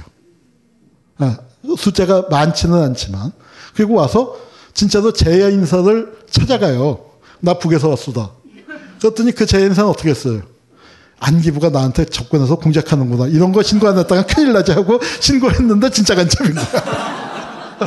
그건 웃지 못할 일들이 있었습니다. 전국연합 뭐 박충렬이니 뭐니 뭐 그, 그거 누구는 신고했고 누구는 또 뭐, 뭐 정신병자 아니야 하고 그냥 치운 사람들. 신고 안 한 사람들은 잡혀가서 무지 고생했죠. 하여튼 뭐 그래서 이제 발표를 하는데 이게 사진이 지금 요게 저 빛이 좀 흐린데 불빛이 있어서 자세히 보면 아시는 분일 거예요. 아는 사람. 정형근입니다. 그리고 이 사건을 계기로 또 넘어간 사람이 있는데 조갑재가 넘어갔죠. 조갑재가 80년대까지는 굉장히 뛰어난 기자였습니다. 적어도 사실 그 탐사 기자로서는 타의 추종을 불허하는. 저는 가끔 농반진반 이런 얘기 해요. 운동권에서 뭐 이재호, 김문수 넘어갔다. 그건 아까울 거 아무것도 없습니다. 왜냐면 우리 동네에 재고가 참 많아요. 어, 이재호, 김문수쯤 되는 사람, 뭐 열심히 했던 사람들이지만 그 정도 하는 사람은 이 동네에 뭐 수두룩백백입니다. 그런데 80년대 조갑재 같이 훌륭한 기자는 많지 않았습니다. 참 아깝죠. 그렇게 그 좋았던 사람이 어, 지금 저렇게 된 게. 근데 그 조갑재를 그렇게 만든 장본인 뭘 갖고 있겠습니까? 지식인들 돈으로 넘어갔다고는 보지 않습니다. 정보죠, 정보. 기자 조갑재에게 국정원만이 그러니까 안기부만이 갖고 있는 특정 정보를 준다. 그러다 보니까 친해져서 어떻게 됐냐면 발표문 윤문해 주는 데까지 갔습니다. 이렇게 이제 또 그때는 젊었죠. 지금은 이제 한 20년 세월이 지나다 보니까 이분들이 이제 가스통 할배가 됐지만 가스통 할배의 젊은 시절. 그러고서 그러고 김영삼 후보가 당선되는데 아주 혁혁한 기여를 한 사건이 됐습니다. 뭐 이거는 다른 사람에게 줬는데 그러니까 요거 홍성담이라고 화가 그 지난번에 우리 저 평화박물관을 그 압수수색을 당하게 만든 장본인이죠. 박근혜 출산 그림. 네, 출산 그림 그렸는데 이 양반이 간첩으로 잡혀갔던 양반이에요. 근데 간첩 사건과 관련해서 굉장히 그 안에서 안에서 잘 싸웠습니다. 우리나라 판례를 바꿨어요. 변호인의 조력을 받지 않고 수사한 것을 그러니까 무죄로 만드는. 여러분 우리나라 90년대 왜 간첩이 없어졌는지 아세요? 법원이 바뀌어서 없어졌습니다. 80년대는 왜 간첩 사건이 많았냐? 여러분 국가기밀 아세요? 모르세요? 80년대를 기준으로 하면 여러분이 한 명한 명이 국가기밀 덩어리예요. 아까 얘기했잖아요. 경부고속도로는 4차선이다가 국가기밀인데. 기밀, 비밀이란 건 글자 자체가 남이 몰래 하잖아요. 근데 신문에 난 공지의 사실이라 하더라도 나는 단서가 붙어요. 적에게 유리하면 기밀이에요. 납부거부 두들겨 패서 뭐 갖고 만드냐면은 어부니까 물때 알겠죠. 조그만 섬에 살면은 파출소 어디 있고 선착장 어디인지 어부가 그걸 왜 모르겠어. 섬에 사는데. 남의 집 숟가락 개수까지 하는데. 그게 국가 기밀입니다. 간첩이 침투할 때 그거 얼마나 도움이 돼요. 이렇게 만들기 시작했습니다. 80년대 이제 보안법, 안기부법을 개정하는 거, 문민정권이 들었으니까 악을 쓰고 그때만 해도 그래도 이게 먹혀 들어갈 때예요. 간첩 사건에 대해서 이제 안기부가 수사권이 있는 게 이런 건데 이 수사권을 다 폐지하자라고 했는데 폐지를 못했습니다. 그나마 한 게 찬양고무하고 불고지죄 7조와 10조. 저거 두 개 폐지했습니다. 그나마. 그런데 저거 폐지했더니 아우성이 난 거죠. 왜냐하면 잠입 탈출하는 사람이 몇 명이나 되겠습니까? 회합통신 이 북 사람 뭐 요새는 뭐 저 해외 여행도 많이 하고 하지만 이때만 해도 해외 여행 자유롭지 않을 때도 만날 수가 없었죠. 편의 제공 만나야 편의를 제공하지. 응? 이게 그런데 제일 동포도는 이게 풀코스가 되죠. 70년대 제일 동포도는 뭐냐면은 야, 총련하던 사람이 국내에 못 들어오잖아요. 그러면은 누가 누, 누가 이제 뭐 전향을 해서 고향에 간대. 친구야. 그럼 너 가서 우리 어머니 산소에다가 내 대신 술 한 잔 꼭 좀 따라줘. 그리고 고향 사람들 어떻게 살고 있는지. 또 어떤 사람은 고향집 문 여닫는 소리 좀 녹음해다 줘. 뭐 이제 이렇게 참 그런 거죠. 그렇게 해서 했어요. 그러고 이제 크게 해줘서 주거니 받거니 술 한 잔 먹고 왔어. 술값 계산 누가 했을까요? 모르죠. 근데 그것도 나중에 돼요. 술값 계산을 내가 했으면 편의 제공이고 저쪽이 했으면 향을 받은 거예요. 그래서 이제 국내로 들어오면 잠입이고 어, 그 어머니 산소에 가서 술잔 따면은 그게 지정수행이고 그다음에 일본으로 돌아가면 탈출이에요. 그래서 만나서 하면은 회합 통신이에요. 만나서 국내 아 갔더니 뭐 산소가 어떻더라 너 고향집은 뭐 집 앞까지 신장로가 나서 몰라보게 됐어. 뭐 이제 그런 얘기 해주면은 그게 회합 통신 보고고 그건 뭐예요? 그게 간첩제 풀코스고 기본이 7년입니다. 그렇게 해서 만든, 사람들 많죠. 제일 동포 간첩들 뭐 거의 다 어, 그런 거고요. 그래도 저걸 저걸 없애고 난 다음에 이런 기사가 나요. 국회 통제권에 들어갔다. 수사권 폐지하고 예산에 관한 예산을 국회 정보위가 들여다볼 수 있게. 어, 그랬더니 안기부는 아우성이 난 거죠. 이걸 해나가는 그 과정이 93년 12월 아니에요? 근데 93년 그 9월 달에 이 사건이 터집니다. 남, 이른바 남매 간첩단 사건. 여러분, 요번에 녹취록 파동 났을 때 거기에 또 뭐 희한한 얘기 하나 있었죠. 누군가가 수원에 사는 누군가가 예비 검속 당하면은 그냥 죽지 않으려고 어, 칼 들고 다닌다. 뭐 하는 흉악한 얘기 났죠. 그게 저 이 오빠 얘기예요. 그런데 이 사건 때 고문을 했다 아우성을 치니까 최형우라고 바, 저 누굽니까? 김영삼의 오른팔이라는 최형우가 이런 얘기했어. 내무장관이었는데 사상범 고문은 괜찮다. 그거 해도 되는 거 아니냐. 기가 막힌 거죠. 최형우가 이른바 민주투사입니다. 상도동계의 핵심이에요. 그리고 더 놀라운 건 본인이 고문 피해자입니다. 그러니 어때요? 고문 피해자인 민주화 운동가라는 의원의 생각이 고문 문제에 대한 생각이 이 정도였으면은 어때요? 고문 마음 놓고 했겠죠. 그때 잡혀 그때 제일 끔찍한 얘기가 너 같은 새끼 하나쯤 여기서 죽어 자빠져 봐야 내가 털끝 하나 다칠 줄 아느냐. 실제로 죽어 자빠지는 경우 많고 의문사 숱하게 나왔잖아요. 내가 잡혀가는 걸 누가 봤으면은 그래도 괜찮은데 밤길에 골목에서 내가 잡혀갔다는 걸 아무도 모르는데 우리 지금 평화박물관 감사인 이덕우 변호사 또 이기욱 변호사 이 양반들이 뭘 했냐면 이게 조작됐다는 걸 밝혀낸 거예요. 그리고 이 백흥룡이라는 사람이 안기부 공작원이야. 안기부가 침투시켰고 그래서 뭐냐면은 그 마지막에 그 여동생이 잡힐 때는 이 사람이 준 봉투를 누구한테 전달해 주라고. 그래서 안기부가 함정을 짜놓고 거기에다가 이북 책이랑 뭐 그런 거 넣어갖고 그러니까 잡혀서 증거물이 된 거죠. 그 사람이 독일에 가서 양, 심 선언을 했고 그 양심 선언한 게 그게 맞다라고 공, 저 국정원장이 국회 정보위에서 시인을 한 거예요. 그런데 그 사람은 어떻게 됐어요? 북으로 망명했어요. 그러니까 요번에 그, 저, 뭡니까, 그, 저기, 꼰질렀다는 사람, 그 사람도 어떻게 될지는 잘 모르겠습니다. 네. 5분만 쉬겠습니다.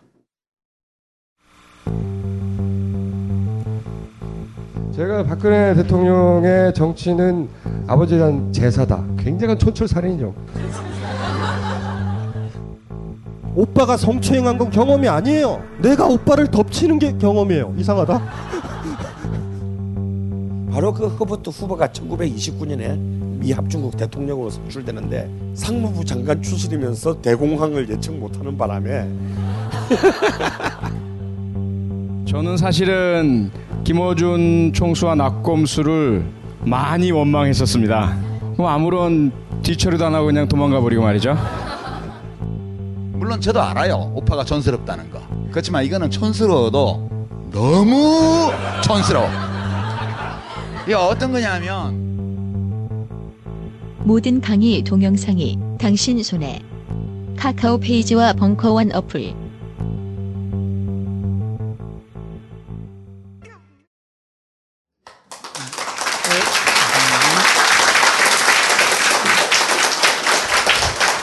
네, 이거 진돌 못 나가서 큰일입니다. 그거는 국정원이 죄가 많아서 그런 걸로 하겠습니다. 죄가 많아서 그걸 조금 설명하다 보니까. 자, 뭐 정말 초스피드로 달려, 달리고 많이 빼고 가야 할 것 같습니다. 촛불 터졌죠? 촛불 때도 간첩 사건이 있었습니다. 원정화 사건이라고.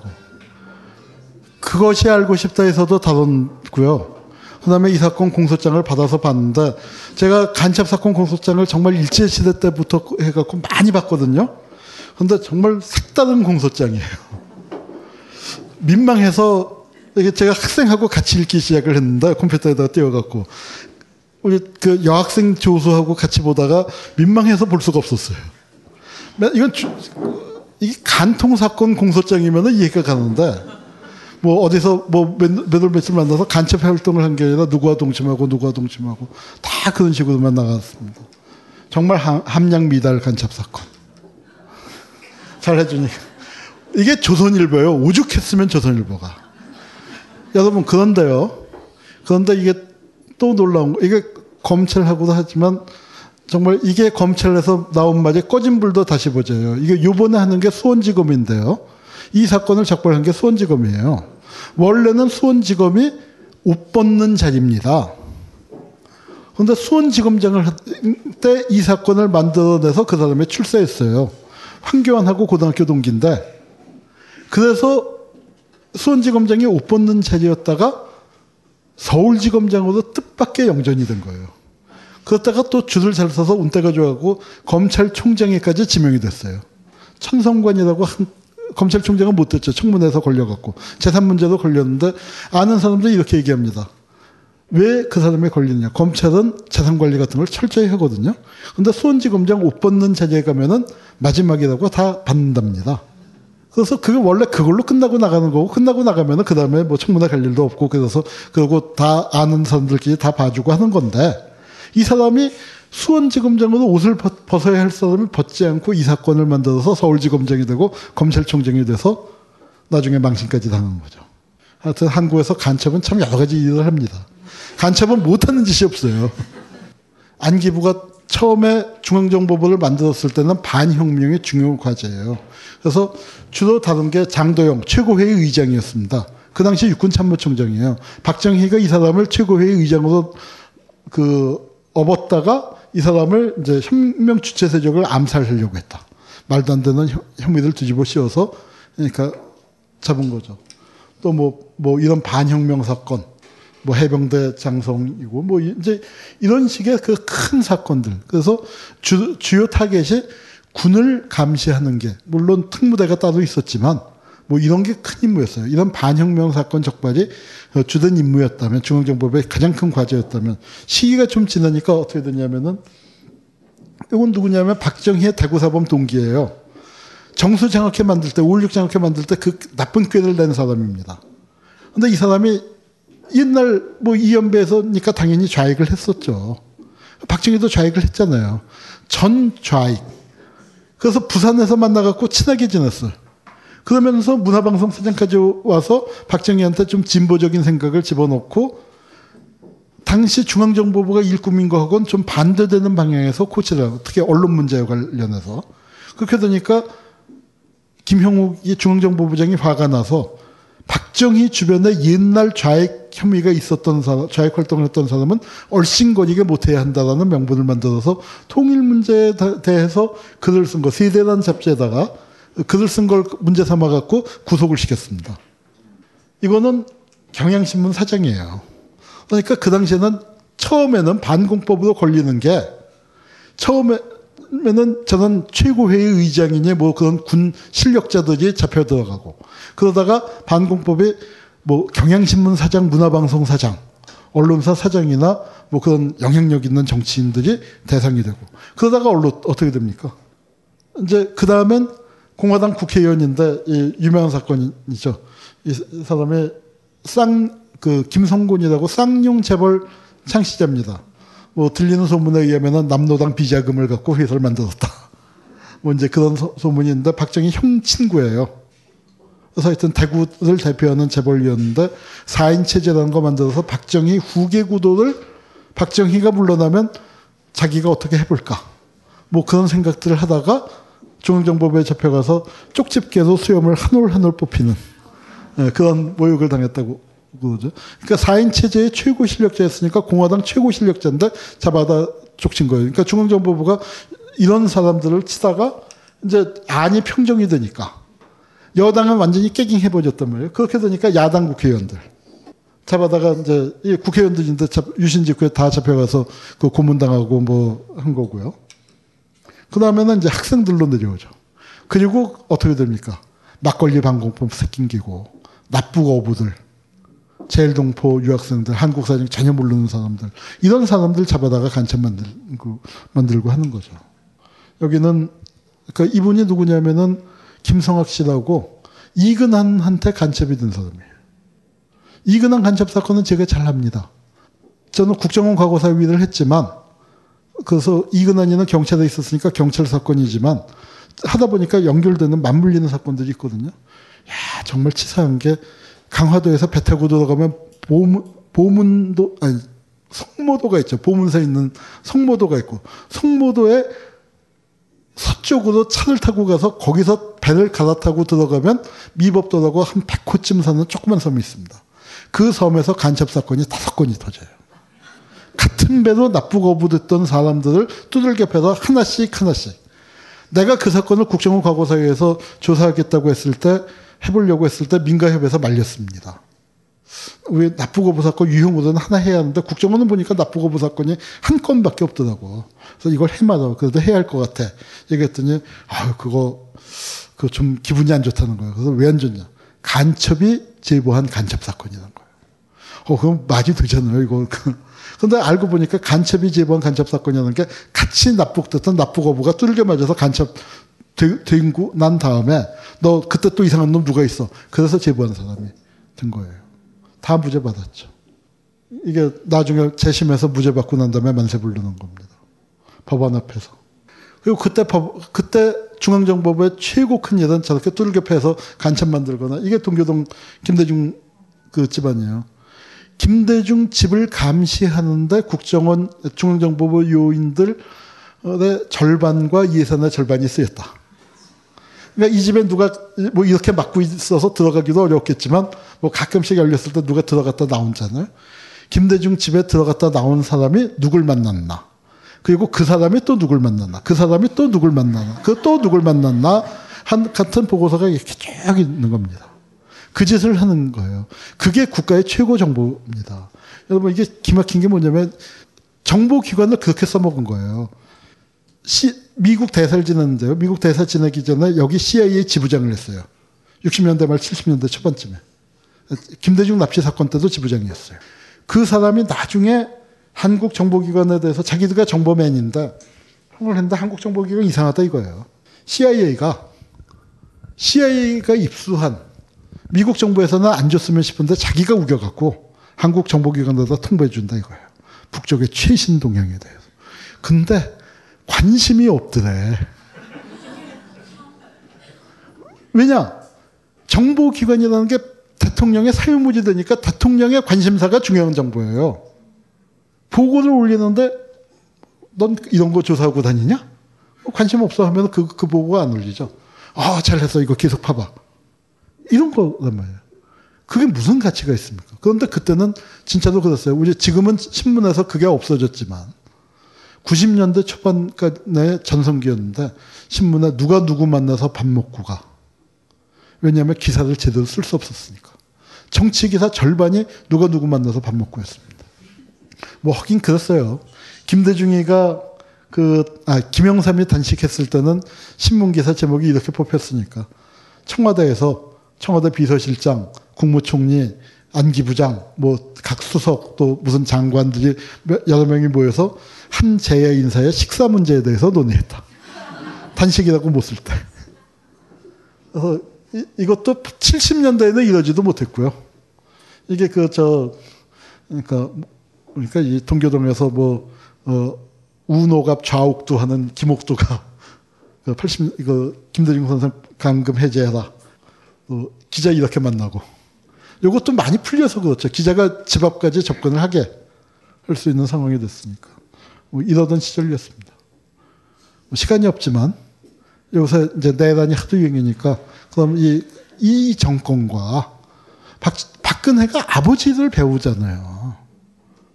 그 아버지를 굉장히 좀 잘못 배웠는데 박정희가 가진 장점이 아니라 단점들만 배우고 있어요. 참 걱정입니다. 데모를 엄중히 다스리겠다. 내란 선동죄를 적용한다. 그래서 이제 데모에 내란죄를 적용한다 이거예요. 이게 한일회담부터 나왔습니다. 그래서 첫 번째로 걸린 게 이 구속 학생에게 뭐 보석이 되고 했는데 이때 그 또그 그 처음에 내란이라고 했다가 소유죄만. 그러니까 이제 보세요. 이석기도 저거 아마 내란죄가 빠질 가능성이 50% 이상입니다. 내란죄가 적용되면 무죄가 날 가능성이 무죄가 날 가능성이 100%거든요. 그러니까 내란죄가 아마 기소 단계에서 빠질 겁니다. 보도로서 효과는 뭐 이미 다 거뒀으니까. 이미 다 거뒀으니까 그러고 치고 빠지는 거죠. 어, 치고 빠지고 그리고 그 이제 하여튼 그렇게 됐고 여기 김중태라는 사람은 또 지금 어디가 있습니까? 박근혜 캠프에 가 있었죠. 뭐 한 자리 하고 싶어 했는데 참 운때가 안 풀려서 국회의원 한 번도 못한 어, 못했을 겁니다. 그리고 여기 민비연 사건이라고 서울대 서클인데 이것도 또 내란 사건으로 만들었어요. 이건 이제 등게 지도교수를 잘 만나야 하는데 지도교수가 김종필 따라다니니까 반 김종필계에서 아예 그 잘됐다 해갖고 사건을 크게 키웠죠. 이것도 내란 사건이에요. 내란 혐의 무죄 김중 그또 나오고 이 김두하나니에요. 한독당 내란 음모 사건. 뭐 여기 폭발물 근데 이런 사건 다 어떻게 돼요? 다 흐지부지죠. 이거는 예비역 장성들이 한일회담 협정에 반대하는 성명서를 냈어요. 신문 신문 광고입니다. 신문 광고를 그 그냥 제가 따온 건데 요걸 냈고 그 다음에 한 번을 더 냈어요. 계엄령이 더 떨어졌단 말이에요. 그랬더니 이 군 원로들이 국군 장병에게 보내는 호소문을 썼어요. 그랬더니 이게 이제 걸려들었습니다. 예비역 장성 8명이 입건돼서 출판물에 의한 명예훼손 혐의. 그런데 이게 어떻게 됐어요? 내란 선동 혐의가 추가돼요. 그냥 신문 광고 냈는데 다른 거 없고 신문 광고 낸 게 내란 선동이에요. 이게 그, 이 신문인데 요 고 기사만 땄는데 옆에 기사가 재밌어요. 어떤 분위기였나? 수도 서울 공포의 밤. 동아일보 편집국장 집에 폭, 폭탄이 터지고요. 동아방송 제작과장이 집에 들어가다 교환한테 습격을 당한. 저도 이 사건에 익숙한데 제가 착각을 했던 게 뭐냐면 이 두 사건을 따로따로 기억하고 있었어. 아 이게 한 날이었네. 이, 이 사건들이 다 그 중앙정보부가 만든 거죠. 그러니까 한편에서 내란, 한편에서 이런 거. 이게 아까 그 유기천 대만 가서 천기를 누설한 서울대생 4명이 전, 정부 전복. 야 서울대생은 참 못하는 짓이 없어. 그 4명입니다. 근데 다 유명한 사람들이에요. 여기 심재권이라고 강동에서 국회의원. 이게 그 유명한 장기표. 참 안 풀렸죠, 이 양반. 그리고 강서에서 국회의원은 이신범. 돌아가신 조영래 변호사.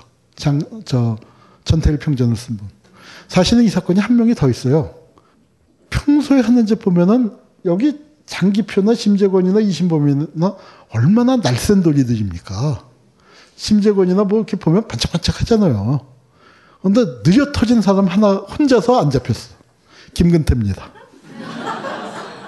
그래서 유신 시대 내내 이 사건이 서울대생 내란 음모 사건이라고 유명한 사건이에요. 김근태는 유신 시대 내내 별명이 뭐냐면 공소외예요.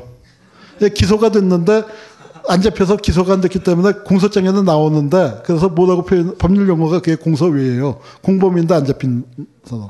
그래서 김근태는 공소외로 유신 10년을 살았습니다. 왜냐하면 이 내란 음모 사건이니까. 그런데 실제 내란이란 건 뭐예요? 내란죄는 국헌을 참절하거나 국헌을 문란한 목적으로 폭동한 자. 폭동을 해야 하는 건데 무슨 폭동을 했습니까? 국헌문란의 정의는 어, 여기 헌법 또는 법률에 정한 절차에 의하지 않냐고 헌법의 법률의 기능을 소멸시키는 거. 헌법에 설치된 국가기관을 강압에 의하여 전복 또는 그 권능 행사를 못하게 하는 거. 딱 들어맞는 게 뭐예요? 516 유신 517. 딱 그게 내란이죠. 이 형법에 정한 내란죄에 적용해서 한치도 어긋남이 없습니다. 그런데 그자들이 이런 무고한 학생들한테 내란죄를 이거 이후락이라고 유신 중앙정보부장 오랬죠. 유신을 만들 때 유신할 때 중앙정보부장 김기춘이가 이 밑에서 실무를 담당한 겁니다. 박정희가 장기 집권을 하고 싶잖아요. 그런데 핑계가 없잖아요. 나쁜 짓을 하려도 핑계가 필요합니다. 어때요? 그 아까 말씀드렸지만 선거 다시 했다가 이북에 내려서 폭탄 던지면 큰일 난다. 명분이 약하죠.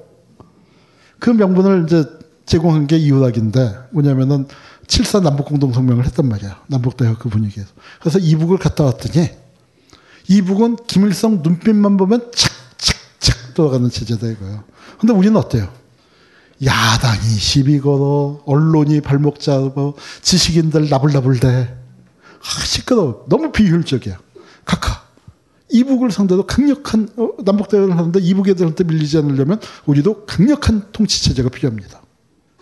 박정희 볼 때 그럴듯한 거예요. 유신을 결심하게 되는 나쁜 짓 할까 말까 할까 말까.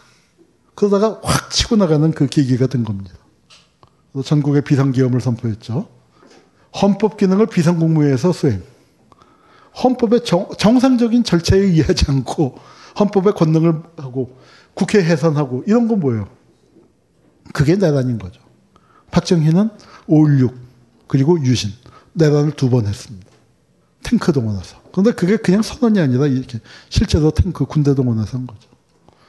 조갑제가 박정희 변명을 제일 많이 해주는 사람인데 여기서는 조갑제도 그런 거 보면 좀 솔직한 맛이 있어요. 여기서 뭐라고 했겠냐면은 변명하지 않고 느닷없이 무슨 정세가 뭐 이렇게 필연적이었다 그런 그런 거 솔직히 아니다. 유신헌법 확정됐고요. 윤필용 사건 이런 게 있었습니다. 박정희의 1급 참모예요. 20년 동안 박정희를 모셔서 박정희 눈빛만 보면 알고 여기 육군 소장이었는데 이 집에 대장들이 세비를 갔대요. 왜냐면 대장 중장들이 세비를 가는 거예요. 야, 박정희가 물어보는 필용아 아무개는 어떠냐? 그 한마디에 국방부 장관이나 참모총장 군사정관 보직이 결정이 되니까 그렇게 세도가 막강했습니다. 그런데 왜 잘렸냐? 각하가 너무 늙으셨어. 옛날 같지 않아. 아, 이제 뭐, 그 다음에 각하 물러나셔야지. 건강도 안 좋고, 아, 왜 그렇게 여자는 밝혀? 그리고 이유닥하고 친해져갖고, 에이, 그, 각하 물러나시면 내가 잘못일 테니까 형님이 그 다음엔 하쇼. 여긴 정말 친아들처럼 하고 청와대 가서 밥, 그 늘 같이 밥 먹고 하던 그 사이였는데 그걸 구속을 시킨 거예요. 그건 뭐예요? 죄명은 뭐예요? 그걸 구태타로 하려고 하다가 아, 그건 좀 씁니다. 그래서 이제 그 뇌물 받은 걸로 했는데 그게 주는 메시지 뭡니까? 너 윤필룡이보다 박, 박, 윤필룡이만큼 박정희랑 친해? 아니잖아요. 근데 윤필룡이도 뭐예요? 후계라는 두 글자를 입에다가 냈더니 이렇게 됐다. 그럼 어떻게 돼요? 후계, 후임 그런 말 한번 되겠어요? 안 되겠어요? 깨끗하게 평정된 거죠. 이게 이게 윤필룡인데요. 그 세도당당하던 윤필룡이가 권력이 빠져나가니까 아, 권력이라는 게 참. 뭐. 제가 몇 명을 봤어요.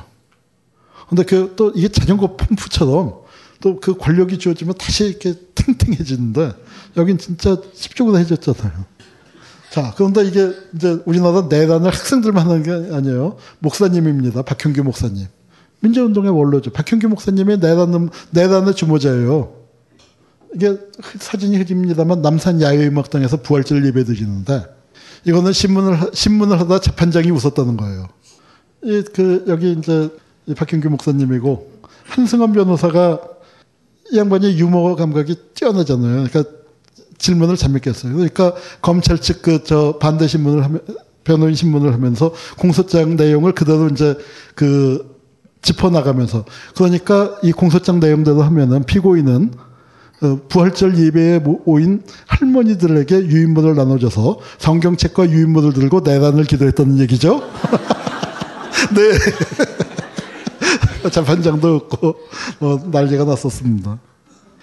이 사건이 이제 주요 어리석은 왕을 불쌍히 여기소서 했는데 왜 사건이 커졌냐? 이 윤필용 사건은 직후였거든요. 근데 여기다가 권력 내부에 또 약간 장난을 쳐서 권력 내부를 흔들어 본다 하는 생각을 갖고 윤필용 장군을 위해서 기도합시다. 그 문구가 들어가니까 박정희가 뭐 화가 나갖고 이제 한 거죠.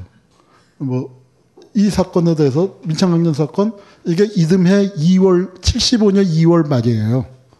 박정희가 이건 명백한 내란 사건, 인혁당 진상을 알려라. 인혁당을 사용시킬 수 있는 거야. 그러면서 사용으로 치달려가는 겁니다. 그리고 이게 이제 마지막 우리나라에서 마지막 내란 사건, 김대중 내란 사건이죠. 사람들이 광주를 김대중이 일으킨 걸로 생각을 하는데 이분들 김대중 대통령은 광주가 터진 것을 두 달, 석 달 후에 알았다는 거죠. 뭔가 심각한 일이 있었는데 우리 이해동 목사님 같이 여기 공범입니다. 지금 되게 멀어서 가셨는데 이 사건 공범이에요. 내란, 내란 사건 그 공범이었는데 뭐 누구를 위한 내란은? 누구를 위했겠어요? 전두환 일을 위한 거지. 그래도 한국이 참 기가 막힌 나라예요. 이러고 이 사진 찍고 17년 만에 대통령 된 겁니다. 그, 전 그 장례식 때 이 아드님 보고, 예, 큰아들인데요. 제가 김대중 대통령 못마땅하게 여긴 대목 중에 하나가 왜 아들을 국회의원을 시키느냐. 근데 이, 이걸 보니까 할 말이 없어졌어요. 그 아들이 저보다 더 이랬습니다. 등치가. 그런데 이 병이 약화돼서 파킨슨씨 병이 되니까 가족 속에 누가 있는데 난 저 얼굴 하고 있어서 누군지 몰랐어요. 근데 저게 김홍일이래. 그러니까 그 아들 그 국회의원, 그러니까 아버지로서, 아, 그거는 그러니까 정치적으로 올바르지는 않았지만 비판을 인간적으로 비판을 하기가 참 힘들어지더라고. 옳지 않은 거지만, 그러니까 이분 가서 아버지 대신 고문당한 거죠. 이게 진짜 나라니에요. 12.12. 그리고 육군 참모총장을 이등병을 만들었습니다. 나쁜 놈들이죠. 이게 내란인데 군형법상에 반란죄가 있어요. 작당하여 작당하여는 무리를 지어서 혼자 한 거 아니란 말이에요. 작당했죠. 병기를 휴대했죠. 탱크까지 동원했잖아. 반란을 한 자는 다음에 구별에 의해 처벌한다. 해놓고 수계는 뭐예요? 사형에 처한다예요. 무기징역 없는 사형입니다. 이 자들이 원래 그렇게 돼야 할 자들인데 참 대한민국 좋은 나라죠. 여긴 불이웃으로 계속 살고 있고 뭐 이건 시간이 없으니까 이수근 사건 이건 이북에서 이북 체제가 싫어서 월남한 자유주의자예요. 기질적으로 기벌을 한 사람이에요. 그런데 국정원에서 중앙정보부가 가둬놓고서 맨날 김일성 욕하는 강연하라고 하는데 자기는 김일성을 이 사람은 김일 그 김일성은 위대한 부분이 있다 그렇게 생각하는 사람이에요. 그 체제가 숨막힐 것 같은 게 싫어서 나왔지 김일성 욕하긴 싫은 거예요. 그런데 그거 맨날 하라고 하니까 또 이제 장가도 보내주고 그랬는데 못 견디겠으니까 중앙정보부를 피해서 탈출을 했습니다. 탈출을 한 걸 격투에서 잡는 거예요. 사이공에서. 그래서 외국으로 탈출하려는. 그래갖고 어떻게 했냐면 간첩으로, 가짜, 저, 간첩으로 만들어서 결국 사용시켰습니다. 여기는 큰 체제도 싫고 남한 체제도 싫었던 그 분단 체제에서 비극적인 그 지식인. 바다에 자기 발로 이명준처럼 뛰어들지도 못하고 여기는 그 사형을 당했습니다. 이수근, 이수근 사건. 이 이수근 사건이 조작이라는 걸 밝, 제일 열심히 밝힌 건 조갑제입니다. 김대중 납치 사건. 이거, 이것만 갖고도 한 시간은 얘기를 해야 하는데. 김대중 납치 사건 성공한 사건입니까? 실패한 사건입니까? 왜 실패했어요? 납치, 납치 사건인데 납치했잖아요. 자, 박정희가 죽이라고 했을까요? 아닐까요? 국정원 과거사에서는 그런 지시 없었다고 했다가 동교동에서 굉장히 노하셨어요. 근데 어땠을까? 각하는 그러실 분이 아닙니다. 각하가 누구 죽이라고 할 사람은 각하라는 자기가. 이렇게 얘기했을 겁니다. 중앙정보부는 뭐 하는 거야? 그 동네 조폭도 그래요. 누구 죽이라고 안 해요. 나는 저놈만 보면 소화가 안 돼. 그래도 반응이 없으면 귀신은 뭐 하나 저런 거 안 잡아가고. 그래도 반응이 없으면 이 밥버러지 같은 새끼가 하고 밥값도 못하고 뭐 하는 거야. 형님이 왜, 왜 저러실까. 그래서 이제 찔렀단 말이에요. 사건이 터져서 경찰, 검찰이 수사를 해요. 당신이 교사했지. 내가 언제 교사했냐고. 나는 그저 소화가 안 된다고 했을 뿐인데.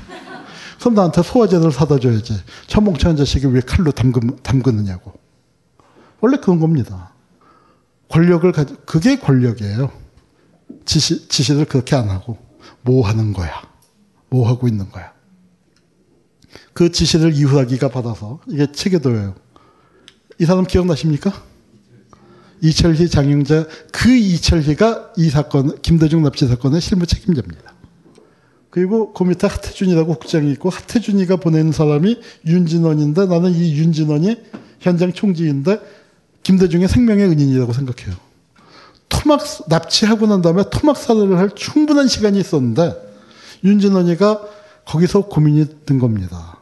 뒷감당이 될까? 그래서 어떻게 했냐면은 김대중을 산채로 지시가 이랬던 것 같아요. 죽여 하는 지시가 없었기 때문에 그랬다고 저는 생각을 해요. 김대중을 떠들지 못하게 해라. 어, 김대중이가 일본에서 떠들지 못하게 하는 방법은 몇 가지쯤 될까요? 한 쉽게 가만히 생각해봐도 한 783가지는 아마 웬만한 사람들이 다 생각해낼 수 있을 거예요. 그 중에 하나 김대중을 일본에서 떠들지 못하게 하는 게 산채로 한국으로 보낸 거죠. 김대중이가 살아서 한국에 도착했다는 얘기를 들었을 때 이후락과 박정희의 표정이 그게 예술이었을 겁니다. 재밌는 게요. 그 용금호란 배 타고 왔잖아요. 그 배가 김대중을 보내려고 한 배가 아니에요. 윤진원이가 김대중을 처치하고 난 다음에 자기가 일본에서 탈출하려는 배 마지막 순간에 마음이 변해서 김대중을 산채로 보내고 자기는 일본에서 잠적을 했습니다. 그리고 김대중이가 집에 살아서 돌아왔다는 발표가 난 다음에 중앙정보부에 연락을 해서 나 어떻게 할까? 나 귀국하면 때릴 거야? 때리면은 때리면 일본은 그냥 망명하고 안 때릴 게 돌아와. 그래서 돌아온 겁니다. 그 윤진원이가 와서 권총 빼들고 중앙정보부에서 난리 핀 게 있대요. 김대중 납치 사건이 굉장히 골치 아파졌거든요. 어떻게 뭐라고 했겠냐면 원상 복귀시켜라. 그랬더니 누가 뭐 장난하냐고 권총 빼놓고 다 쏴 죽인다고 뭐 그랬다는 소리 있습니다. 근데 이 사건 이게 참 역설적인 사건인데 그림이 참 희한하죠. 앞에 군인은 인민군이에요. 뒤에는 국군이에요. 인민군 보는 차에 국군이 뒤에서 저렇게 해맑은 얼굴로. 국군은 10쪽으로 하고. 참 한국 현대사가 울퉁불퉁합니다. 이 사람이 공군 대령, 당시 공군 정원감인데 김대중 납치 사건 15년 전에 자기가 납북됐어요. 자기가. 그러면 칼기 이전에 KLA라는 항공사가 있었습니다. 그 항공사가 망했죠. 왜 망했냐? 이 사건도 망했어요. 비행기 두 대 갖고 장사하는데 한 대가 납북됐어. 그래서, 그래서, 그래서 망했는데, 승객하고 승무원, 승무원 몇 명은 북에 잔류했고, 승객들은 돌려보냈습니다. 이 사람도 그, 돌아왔어요. 자기가 납치됐던 사람이 15년 뒤에 김대중 납치 사건의 일본 현지 책임자가 됩니다. 근데 이 아들이 무지 출세했어요. 주 서울 미국 대사 성김 미그 아들입니다. 김대중 납치 사건 관련됐다고 나오는데 그냥 관련자가 아니고 현지 책임자예요. 저는 성김이 미국에서 출세하는 거 좋습니다. 얼마든지 좋아요. 국무 대통령은 뭐 미국 헌법 때문에 못 되겠지만 국무장관 해도 좋고 뭐 영국 대사 나가도 좋고 뭐 불란서 대사 나가도 좋고 상 뭐 상원 의원은 되나? 하여튼 뭐 그런 거 다 돼도 좋습니다. 그러나 한국 대사는 나오면 안 되죠. 연좌제 그거 연좌제일까요? 저는 한국 국민에 대한 예의라고 생각합니다. 오바마 입장에서는 아 한국 사람이니까 보내면은 좋아하겠지라고 생각했지만 역사 공부는 좀 해야 돼요. 오바마가 한국을 너무 몰라. 한국 교육 제도가 좋다고 는 얘기다. 밤나하고. 한국에서 야자 좀 시켜줘야 하는데. 키스트 사건, 그, 거기 보면은 최고 책임자도 김기현이가 있잖아요. 김재권이가. 이게 한국사, 이게 김대중 납치 사건 해놓고 이 사건이 정말 웃긴 게 뭐냐면은 국정원의 A급 요원들이 했다는 사건인데 현장에다가 육안으로 봐도 뚜렷이 지문이 보이는 물컵을 남겨놓고 왔어요. 그래서 이게 일본 기자들이 300인 사건이라고 했습니다. 목, 자식들은 목장갑도 안 끼냐? 그래서 이게 이제 저 한국 정부가 했다는 게 빼도 박도 못하게 그렇게 돼갖고 이게 가서 보면 어때요? 개거만이죠. 아, 왕거만. 개구, 왕거만의 개굽신이죠. 그 사죄, 사죄를 현혹한 겁니다. 그래서 뭐냐면은 돈을 주고 무마한 거예요. 이게 단학가고 저게 누구냐면은 한진중공업 조남화 아버지 조중훈입니다. 역사가 참 이렇게 이상하게들 많이 이어져요. 최정길 교수 사건, 김대중 납치 사건 이후에 학생 데모가 일어나니까 또 이런 사건 만들었고 서울대 교수예요. 법대 교수인데 잡아다가 간첩으로 조작을 하다가 고문에 쓰러지니까 죽은 것으로 간주해서 7층에서 던졌습니다. 그리고 투신 자살했다고 발표했어요. 간첩이 자기 죄가 탄로나니까 양심의 가책을 느껴서 투신 자살했다. 또 뭐 노동 문제도 깊이 개입을 해서 동일방직 동물 사건 이런 거 다 국정원이 다 끼어들었어요. 최종길 교수 동생이 참 얄궂은 운명인데 중앙정보보원이었습니다. 자기 형님 손을 잡고 갔어. 그 형님은 거기서 그렇게 돌아가셨어. 그런데 중앙정보부를 퇴사를 못해. 그 숨을 죽이고 있었는데 그래도 그분이 7년 동안 숨을 죽이고 있는 동안에 하나 그래도 한 게 뭐냐면 동일방직 사건에 중앙정보부가 어떻게 개입했는지를 그 전사를 써줬어요. 그래서 동일방직 사람들이 민주화운동 유공자로 그냥 단순 노동 사건이 아니었다.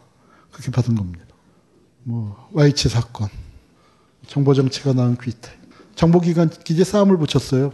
차지철, 이건 김기춘이고 차지철과 김재규 그 갈등이 12.6 사건을 또 낳는 중앙정보부, 보안사, 치안본부 대공문실. 이 기관이 없으면은 유신 정권은 단 1분도 지탱을 할수 없었습니다. 박정희가 18년 집권을 했는데 그 중에 11년 이상이 계엄령 아니면 위수령 아니면 긴급조치 아니면 비상사태예요. 정상적인 민주주의를 할 능력도 의지도 없는 인간이었어요. 그러다가 총에 맞은 거죠. 정보기관 기재의 경쟁, 정보정치에 의존하다가. 그걸 그런데 지금 다시 따라하고 있잖아요. 이게 아까 그 레이그. 정보가, 한국 정보기관이 이렇게 정보가 왜곡되어 있다 얘기하면서. 그런데 우리 국민 전체가 이게 한국형 노이로제 한국형 피해망상입니다. 이걸 우리가 이렇게 안고 있는 거예요. 이런 감시 사회에 살고 있습니다. 국가가 빅브라더가 계속 보고 있는 거예요, 여러분을. 이북하고 남쪽하고 어디가 더 감시 사회일 것 같아요? 남쪽이 훨씬 더예요. 어디 뭐 보면 알 수 있냐면 이산가족 찾기 할 때. 이산가족 찾기 남쪽이 자주 하자고 하고 북쪽이 자주 하자는 얘기를 못해요. 80년대까지는 북쪽이 자주 하자고 했었습니다. 왜 못하냐? 이산 가족 200명 찾으려면 북한은 국가 총 역량을 기울여서 몇 달간 뒤져야 하는데 우리는 200명 명단 받아오면 저녁 때 쭉 납니다. 어디 사는 누구, 누가 찾습니다. 찾습니다. 우리가 국가가 훨씬 더 많이 들여다보고 있어요. 요새는 옛날처럼 도청하고 감시할 필요도 없어요. 잡복을 다 하잖아요. 트위터, 페이스북, 그거 보면은 생각까지 할 수 있어. 그리고 휴대전화, 교통카드, 신용카드만 보면은 식성까지 나옵니다. 그러니까 뭐 이제 국가가 그 파악하는 건 뭐 어마어마해진 거고요. 이런 감시 사회. 우리가 이거 안 당하자고 했는데 민간인, 민간인 사찰, 보안사 사찰. 안기부가 96년 말 97년 초에 96년 말에 날치기 해서 안기부 수사권을 독립시키고 그 이후에 계속 잘 버티고 있습니다. 국정원 개혁을 하려고 했었는데 실패했어요. 뭐 이름도 바꾸고 했었고 제가 부장들 뭐 다 이렇게 뭐 시간이 없고요. 고용구원장 민변 회장을 한 좋은 변호사님 들어갔지만 전 정말 가슴 아픈 게 노무현 정권 때 국정원 개혁 실패한 게 가슴 아픕니다. 제가 국정원 과거 사유에 몸을 담았었기 때문에 저도 뭐 거기에 요만큼은 그 책임이 책임은 크죠. 거기서 일을 좀 했었기 때문에 뭐 이게 그때 이제 인혁당 사건 발표할 때입니다. 이런 보고서도 내고 했는데 이 국정원 개혁을 하려면 필요한 게 인적 청산이 있어야 하고 과거 청산이 있어야 하고 제도 개혁을 해야 하고 해야 하고 대통령이 태도 를 바꿔야 돼요. 이 네 가지가 필수적입니다. 요 글씨, 요거는 제도 개혁의 내용이고, 인적 청산 안 했습니다. 그리고 제도 개혁을 안 했습니다. 한 게 뭐냐면은 과거 청산을 좀 했어요. 국정원 과거사에 만들어서 보고서도 내고 뭐, 뭐, 인혁당 조작이다 뭐다 그런 거 좀 밝혔습니다. 저거 한 6, 70점은 줘도 된다고 생각합니다. 이거 대통령의 태도 변화는 95점, 100점 줘도 됩니다. 대통령이 국정원을 자기 것으로 정치적으로 악용 안 하는 거. 그 점에 관한 한 노무현 대통령은 훌륭했었습니다. 그런데 그게 바보짓이에요. 도둑목 됐습니다. 이명박 정권 들어서니 도둑목 됐죠. 촛불 시위 때 이명박 발언이 뭡니까? 국정원은 뭐 하고 있는 거야? 그거였거든요. 고개 숙여 사과했지만 통치선으로 전락됐고 공포의 댓글보다 인터넷에 보니까 별게 다 있어요. 그 원세훈이도 안 하던 짓을 남자준이가 한 겁니다. 그 원세훈이도 이거는 공개하면 안 된다. 음지에서 일하고 양지를 지향한다. 이게 옛날 국정원 원훈이에요. 그래서 만들어진 게 양지 축구팀입니다. 여러분, 66년도에 again 1966 기억나시죠? 북한이 월드컵 8강 했잖아요. 그러니까 북한을 상대하기 위해서 중앙정보부가 축구팀을 만든 거예요. 그 사실상의 대표팀입니다. 국정원요. 워터게이트 사건과 비교할 만한 거죠. 워터게이트 사건은 도청을 실제 했습니까? 못했습니다. 근데 닉슨이 왜 물러났습니까? 그걸 조사를 안 하고 은폐했기 때문에. 그 책임이 큰 겁니다. 근데 박근혜는 어때요? 실제 댓글 공작이 이루어졌는데 자꾸 조사도 안 하고 덮고 있죠. 그러면서 뭐라고 그래요? 나는 도움받은 적 없다. 그리고 국정원은 셀프 개혁. 바깥에서 개혁을 해도 못했는데. 이건 어떻게 해야 돼요? 이젠 국민의 개혁을 해야 합니다. 개혁 방향이요? 복잡하지 않습니다. 없애는 겁니다. 저건 재활용 불가입니다. 왜냐? 인적 청산을 안 했기 때문에. 가령 예컨대 인적 청산이란 건 뭐냐? 댓글 사건이 터졌을 때 저 댓글 단 국정원 직원들 한 100명쯤은 구속을 시켜야 돼요. 100명 구속시키고 100명 파면시켜야 합니다. 그래야 부당한 명령에 복종을 안 하죠. 여러분 우리가 광주를 반성 못한 이유가 뭡니까?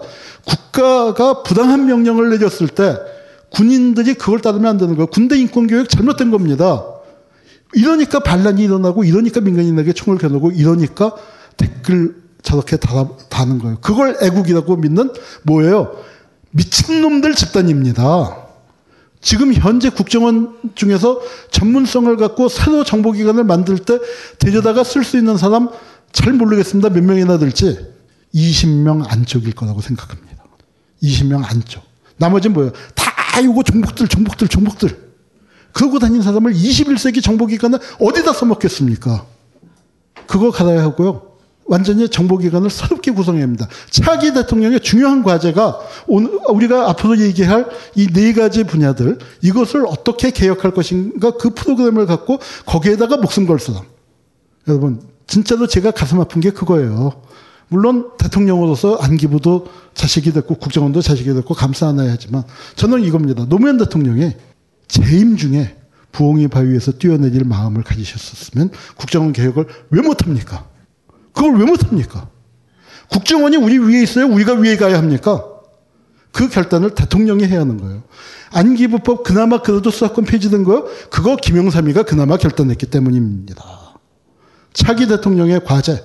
지금 민주주의가 중대한 위기에 처해 있습니다. 이 위기는 시민들의 힘으로 극복을 하고 시민들이 부여하는 지상명령, 한국 민주주의를 지키기 위해서는 정보정치, 군사독재, 공안통치, 용공조작, 그리고 언론이 나쁜 짓 하고 재벌이 주물럭주물럭 하는 거 이것을 어떻게 깰 것인가 그 프로그램을 가진 사람 그 프로그램을 위해서 각 영역에서 준비를 해나가고 저는 이렇게 했으면 좋겠어요. 그걸 한 번에 다 바꾸기는 어려울 겁니다. 그런데 나는 내가 검찰 개혁부터 해서 이렇게 할게. 나는 언론부터 개혁을 할게. 나는 국정원 개혁 이렇게 할게. 이런 사람들이 차기 대통령 후보 경선을 그런 프로그램을 누가 잘 할 것인가 갖고 있는 사람 갖고 우리가 경선하면 행복할 거잖아요. 그런 사람을 그럼 우리가 결정해야지 밀실에서 문재인이 안철수 둘이 만나서 둘이서 어떻게 단일화 해봐. 그렇게 하는 게 아니라 우리가 그 중에서 다음번 과제 중 핵심 고리가 검찰 개혁이 먼저잖아. 언론 개혁이 먼저잖아. 그런 걸 우리가 정해서 우리가 선택을 해야 하는 겁니다. 여러분 우리가 민주주의 위기 상황에 빠졌는데 위기를 초래한 장본인은 누구냐? 저는 우리들 자신이었다고 생각합니다. 그 점에 대해서 우리가 그 정말로 극복해야 할 것들 과제들 많습니다. 지금 시간이 너무 많이 지나서 오늘은 여기서 마치겠습니다.